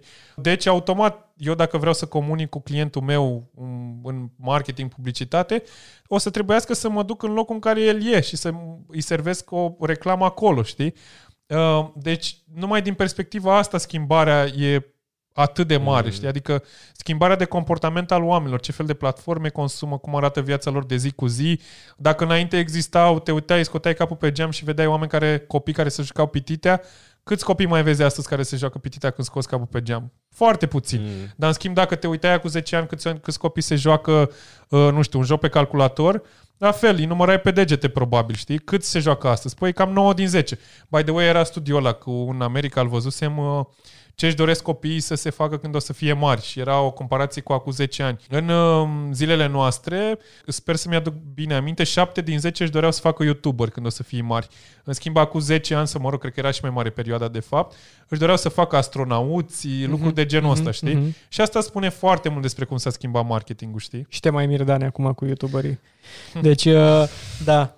Mă gândeam, cum de nu știu acest trivia? Ah, la naiba. Nici, n- nici n-apuc să mă gândesc la discuție că zici niște chestii atât de interesante, mă pui pe gând și rămân acolo și după aia îmi zice Ștefan ceva, zic, stai așa că încă nu m-am gândit dacă omul ăsta ce-a zis Mamă, în Da, ce cu direcție o YouTuber, luăm? da. Da, stăm, mă gândeam acum cu e-sports. Stai că e Și- nevoie de o școală de așa ceva. ne întoarcem, Exact. Și ne întoarcem la aceleași chestii, ne întoarcem la modele, da? Ne întoarcem la Mm. unde sunt modelele noastre, unde le vezi, uh, de ce e important să avem niște modele mai sănătoase, să zicem noi așa. Uite, noi credem, Mhm. credem că, ce puțin în România, există un mic, un ma, nu un mic, un mic mare gap, așa, o, o, o, pră- de fapt o prăpastie Mhm. la nivel de modele pentru generațiile uh, care vin acum, generația Z, poate generația Alpha. Mhm. Dacă ei Sau vor suntem subiectivi și așa a fost dintotdeauna și, și vreau să și vreau Da, să ok. mai da, mereu și- cred că noi suntem subiectivi. și pe vreau partea să asta un pic, întrebăm da. și vreau să Vrem întreb exact perspectiva chestia ta. asta, da. Dacă cum, cum evoluează chestia asta și poți să vezi și din de asta am insistat pe partea asta de influenceri, Mhm. cum care sunt modele, cum crezi că o să evolueze modelele astea și dacă avem niște modele mai sănătoase în, uh, în România și dacă măcar mai sunt ascultate, cel puțin, în afara poate în bune Da. noastre, dacă ai un insight. Uite, eu văd din perspectiva um, platformelor și a libertății de exprimare. Uh, și cred că asta a influențat direct uh, modelele actuale. Adică, odată cu tot ce înseamnă social, social media, uh, YouTube and so on, cumva uh, liberalizarea asta, a transmiterii informației, libertatea de exprimare, a avut și un downside din perspectiva uh, oamenilor care devin modele cumva și sunt urmăriți pe net dintr-o perspectivă care nu e neapărat sănătoasă și sunt multe exemple aici. Uh, și cred că uh, influența asta, a tot ce înseamnă platforme de social media and so on, a creat și a, sau cumva, cum să zic, a, a dat apă la moară uh, creării de modele care nu sunt neapărat uh, sănătoase. Dar, again, și aici e o teorie, e o discuție. Ce înseamnă sănătos pentru mine, ce înseamnă pentru copilul de astăzi sau mm. pentru adolescentul care trăiește astăzi, știi? Că e, e, aveam recent discuția asta cu un prieten. Băi, când o să ai un copil, cum o să-l crești, ținând cont că, uh, nu știu, poate uh, șapte din zece copii din jurul lui o să fie pe YouTube și tu vrei să-l crești cumva într-un mod, uh, cum să zic, cu niște principii ok, deși pe YouTube din două clicuri poate să ajungă să vadă niște uh, clipuri care nu sunt tocmai ok, știi? Și era trade-off ăsta între ok, îi dai cumva libertatea de a alege la ce se uită în son sau încerci cumva să-l, să-i dai niște uh, informații, niște semnale astfel încât să crească pe o direcție corectă și ce mai înseamnă corect pentru tine, ce mai înseamnă corect mm. astăzi pentru mm. generația actuală, știi? Crește un copil singuratic pentru că restul de oameni sunt pe YouTube și nu, nu au neapărat principiile astea. Mă rog, acum na, și eu îmi dau părerea despre un domeniu așa, așa este, imaginativ, așa este, știi, că n-am copii, adică... Na. Exact asta, exact asta de asta am lansat Arca la apă. Mm. Am lăsat Arca mm. la apă tocmai să explorăm ideile astea, să vedem cum am putea să creăm o, Absolut. un pic o lume și o comunitate mai, mai bună pentru uh-huh. generațiile care vin. Da? E respons- credem că e responsabilitatea noastră să creăm acel, uh, acel ecosistem pentru ei, mm-hmm. cum poate și părinții noștri au încercat mm-hmm. să creeze un ecosistem sănătos.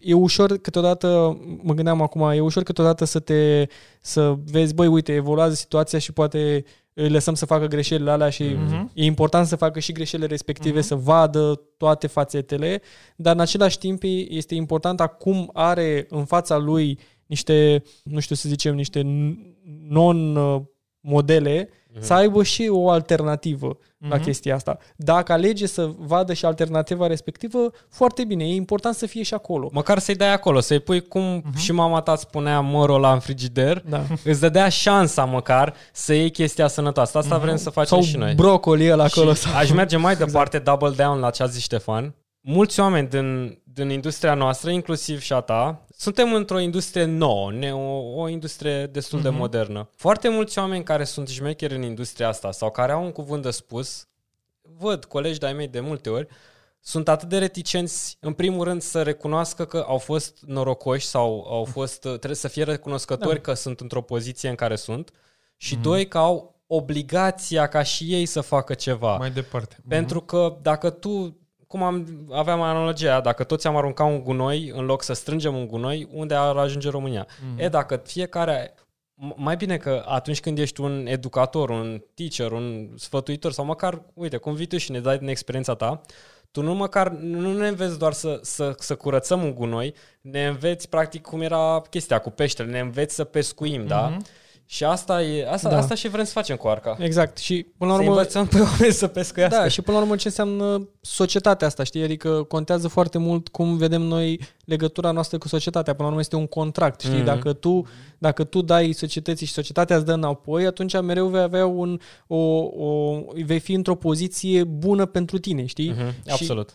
În momentul de față, poate și contextul ăsta și câștigăm pentru, toți la final. Contextul ăsta pentru noi contractul ăla care l-am avut cu societatea uh, de multe ori ne dezamăgește în România și mereu vorbim despre chestii cum uh, statul în contractul nostru ăla care îl avem cu el ne dezamăgește, uh-huh. poate ar trebui totuși să venim cu Dar știi ce e interesant în față. aici? Scuză-mă că te, te întreb un pic. E interesant faptul că uh, de fiecare dată când întrebi un expat care vine în România ce părere are despre România, majoritatea lor o să-ți spună că, băi, mi se pare o super țară, e super uh-huh. mișto, mă simt super bine. Și asta are probabil două implicații. Uh, um, e practic într-o bulă, că ok, ca să vii ca expat în România, Uh, na, probabil că trăiești într-o anumită bulă, excluzând cumva poate oamenii care muncesc în construcții și lucruri de genul ăsta, pentru care poate și pentru ei totuși e o șansă, știi, venind dintr-o mm-hmm. altă țară. Și în al doilea rând e, cred că și o percepție cumva care s-a rădăcinat așa că, băi, în România nu e bine, nu știu, știi când, știi senzația aia când uh, îți displace o persoană și miroși parfumul ei, știi? De fiecare dată după aia când miroși parfumul ăla la o altă persoană, pleci cumva pe unghiul ăla care nu-ți mm-hmm. place, știi? Cred că asta se întâmplă de multe ori și Sau care îți place, reversul Sau medalii, place, dacă exact. e o exact. persoană pe, în care, nu da. știu, da. o vezi da. cu admirație, da. în același timp e trigger Cred că asta se întâmplă și la român, adică nu zic că e o țară, mă rog, care, în care lucrurile sunt uh, super bine făcute mm-hmm. și așa mai departe, că e loc o grămadă de creștere, știi?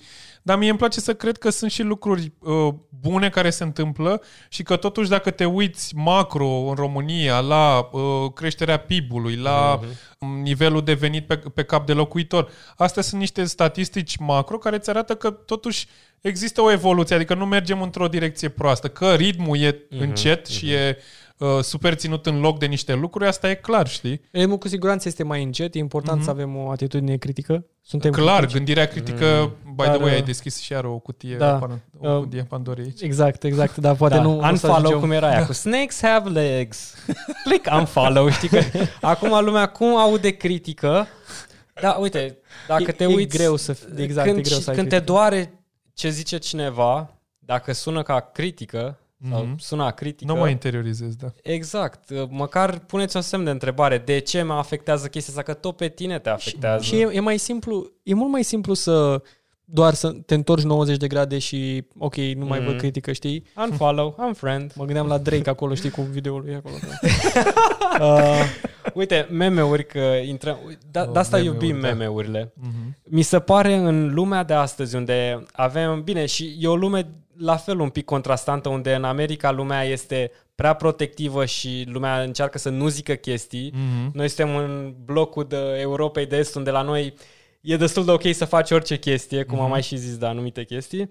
E, uh, meme-urile sunt geniale pentru că este un construct comun înțeles de toată lumea, foarte ușor de, Mhm. de, de digerat, da?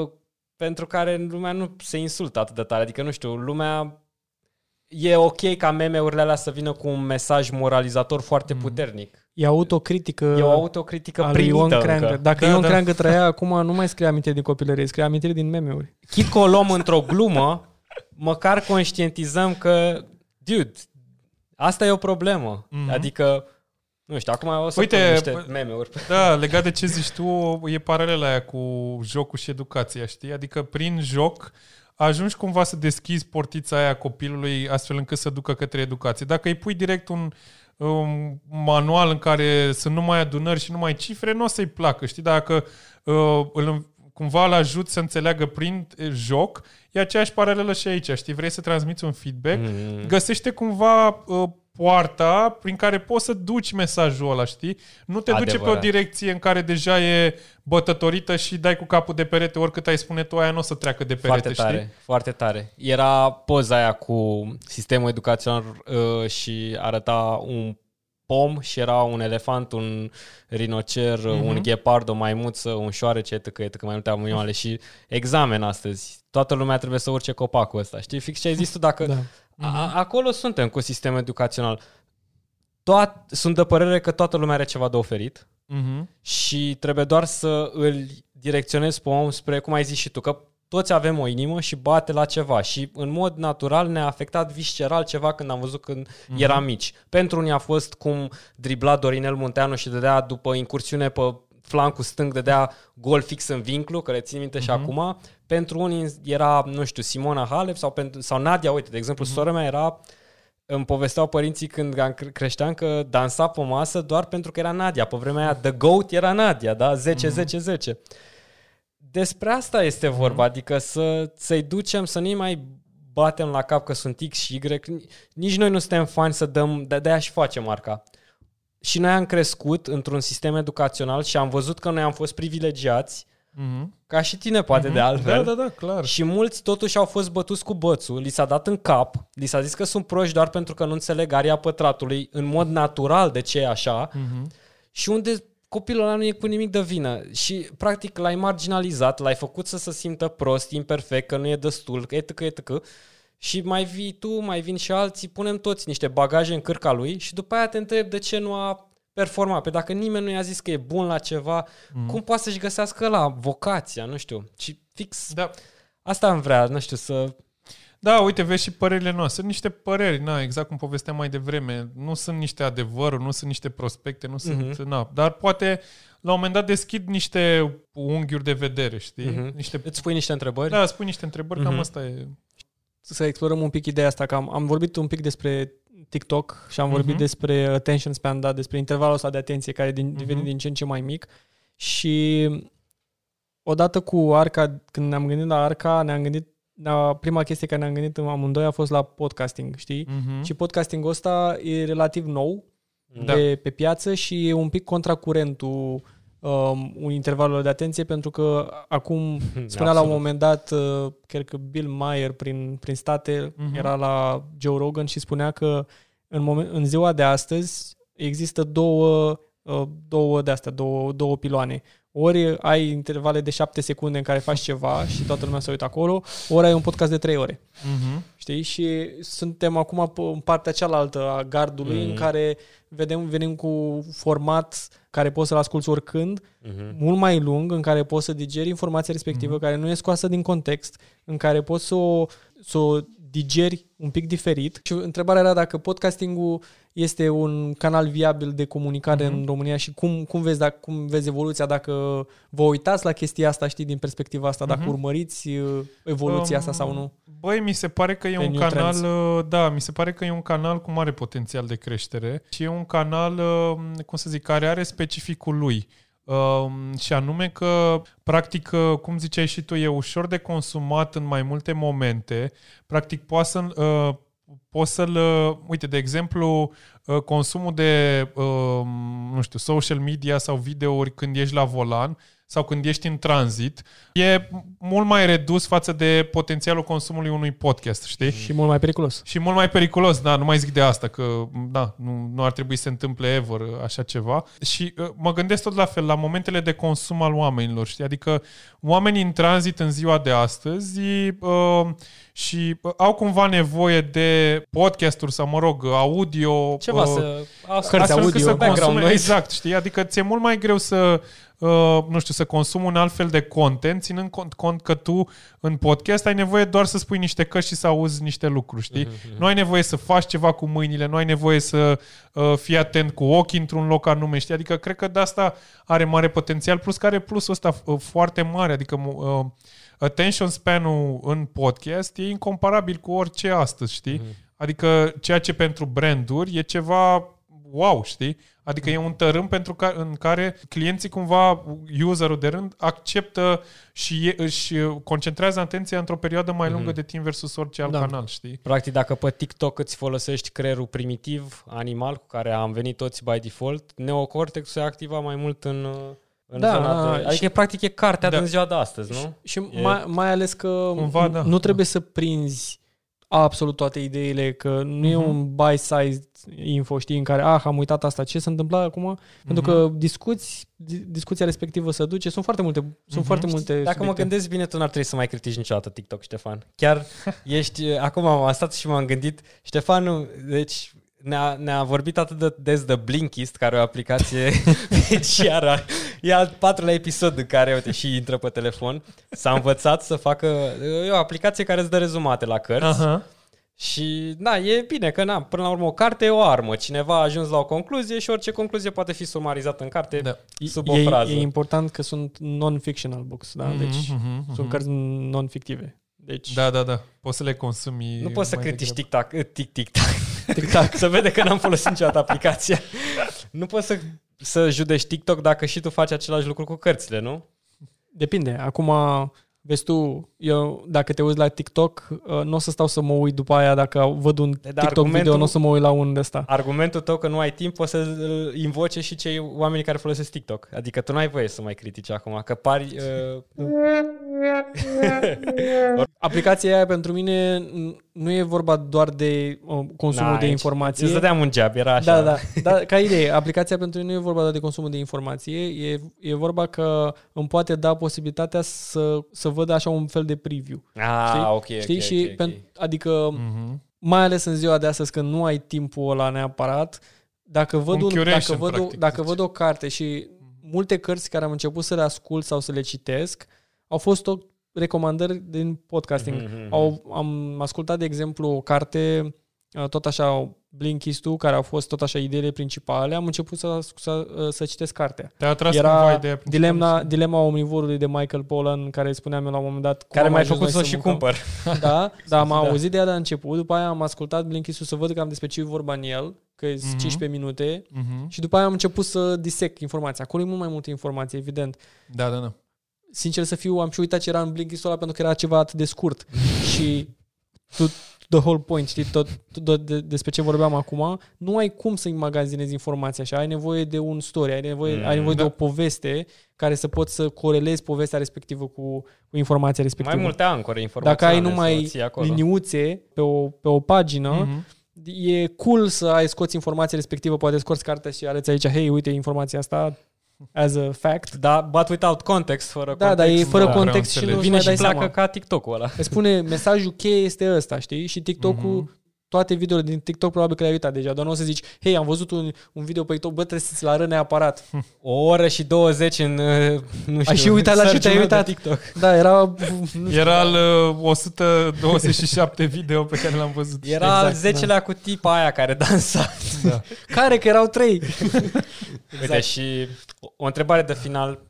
Mhm. Trebuie să-l și închidem podcastul ăsta, deși ne-a făcut extrem de multă Băi, și plăcere. mie, și mie, extrem de sincer. multă. Mhm. Uh, E un domeniu care pe noi ne pasionează. Noi degeaba am face tech dacă nu- voi nu l-ați vinde, asta e clar. Și Nu noi i-ar degeaba păsa am nimănui. vinde dacă n-am avea ce. Și da. nimeni nu înțelege nici măcar microprocesorul ăsta, așa că avem nevoie tot timpul de voi. Trebuie să te întrebăm, uite, asta era o întrebare pentru orice invitat, dar hai să închidem cu ea. Mhm. Dacă poți să ne dai așa ceva visceral din sufletul lui Răzvan, uh, ca digital marketer sau ca om, deci oricum, oriunde pe axa timpului, uh, dacă ai avut ca o revelație, ca un fel de epifanie, care a fost momentul tău când ți-ai dat seama, băi, asta e pentru mine? Sau uh, uite, Mhm. lumea merge așa și chestia aia te-a ajutat enorm. Uite, uh, uh, cred că uh, o idee care, uh, pe care să zic că am sedimentat-o mai mult în perioada asta și cumva a ieșit de context, e legată de care e, m-am tot gândit așa, ok, ce urmează și în viața profesională și personală, ținând cont de contextul ăsta nou și de noua normalitate. Și mi-am dat seama că toate cumva se răsfrâng asupra unui lucru, și anume flexibilitate. Dar ce, că flexibilitatea sună așa, știi, o, Ambigu sună un bine, pic, dar da. ambigu, știi? Și până uh, m, tot uitându-mă și citind diverse chestii, am ajuns la concluzia asta. Băi, flexibilitatea e o formulă din trei, are trei, uh, uh, să zic așa, variabile. Și toate într-un sistem de la una la alta, știi? Unu, înseamnă cumva uh, înțelegere, adică înțelegerea contextului în care ești. Doi înseamnă acceptare. Ok, ai înțeles despre ce e vorba, trebuie să, că, na, trebuie să fii flexibil să ai ochii deschiși. Uh-huh. Al doilea lucru, trebuie să fii flexibil să accepti în interior că lucrul ăla se întâmplă. Și al treilea e legat de creativitate și adaptabilitate, cumva, știi? Adică eu așa definez flexibilitatea. Și mi se pare cumva și în marketing, dar nu numai în marketing, deci numai în partea profesională, un atribut atât de important al omului de astăzi, încât, nu știu, aș pune-o, ți-am zis, ca și primă chestie și cea mai importantă pentru perioada următoare, știi? Flexibilitatea ca formula asta simplă dintre înțelegere, adaptare, creativitate mm-hmm. slash și uh, Creativitate, creativitate și... și, și adaptare, știi? Mhm. Mm-hmm. Foarte Înțelegere, bine. acceptare, creativitate și adaptare. Și când ți-ai dat seama? Sau a fost uh, vreo chestie anume? Sau cum ai ajuns Um, la... A fost vreun eveniment, vreun ceva care te-a făcut să... Da, a fost, e o chestie pe care cumva mi-am tot dezvoltat-o de-a lungul timpului în domeniul ăsta de care povesteam că e atât de dinamic și atunci dacă nu ești flexibil nu o să poți să crești și să te adaptezi. Însă uh, în perioada asta uh, mi se pare că s-a sedimentat și mai mult, știi? Și a căpătat și mai mult sens din, cum să zic, și real life mai mult decât professional life. Adică tot ce înseamnă înțelegere, acceptare și adaptare, mi se par trei lucruri, again, de bază pe care eu încerc să le urmez cât de mult. Nu e, sim- nu e ușor, că și foarte mișto e să încerci ca în, în anumit moment în care treci printr-un o situație de asta care nu e normală pentru tine, în care trebuie să fii flexibil cumva să te adaptezi, uh, e mișto să-ți dai seama după cam în ce perioadă ești, știi, din uh, formula asta de trei. Mhm, Înțelegere, acceptare și adaptabilitate. Ca așa îți dai seama, ok, trebuie să trec mult mai repede. Și asta se întâmplă și cu pandemia în general. Și adică, ok, ești flexibil, să, primul, să înțelegi despre ce e Mhm. vorba, ce se întâmplă cu lumea asta. Doi, să accepti că asta se întâmplă, adică că nu poți Mhm. să-ți schimbi tu neapărat toate lucrurile. Și trei, ce e benefic pentru tine să fii creativ, să te adaptezi la noua normalitate, știi? Mulțumim frumos, Răzvan. Iar mersi. Cam asta a fost uh, podcastul pe ziua de astăzi. Sperăm că ți-a plăcut și call to action de astăzi. Dă-ne un Subscribe. like, dă-ne un subscribe. Spotify, Revenim YouTube. cu alți invitați, La revedere. la fel de interesanți. Mulțumim, Răzvan. Mersi și eu. Ceau! Salut! Ciao, la revedere.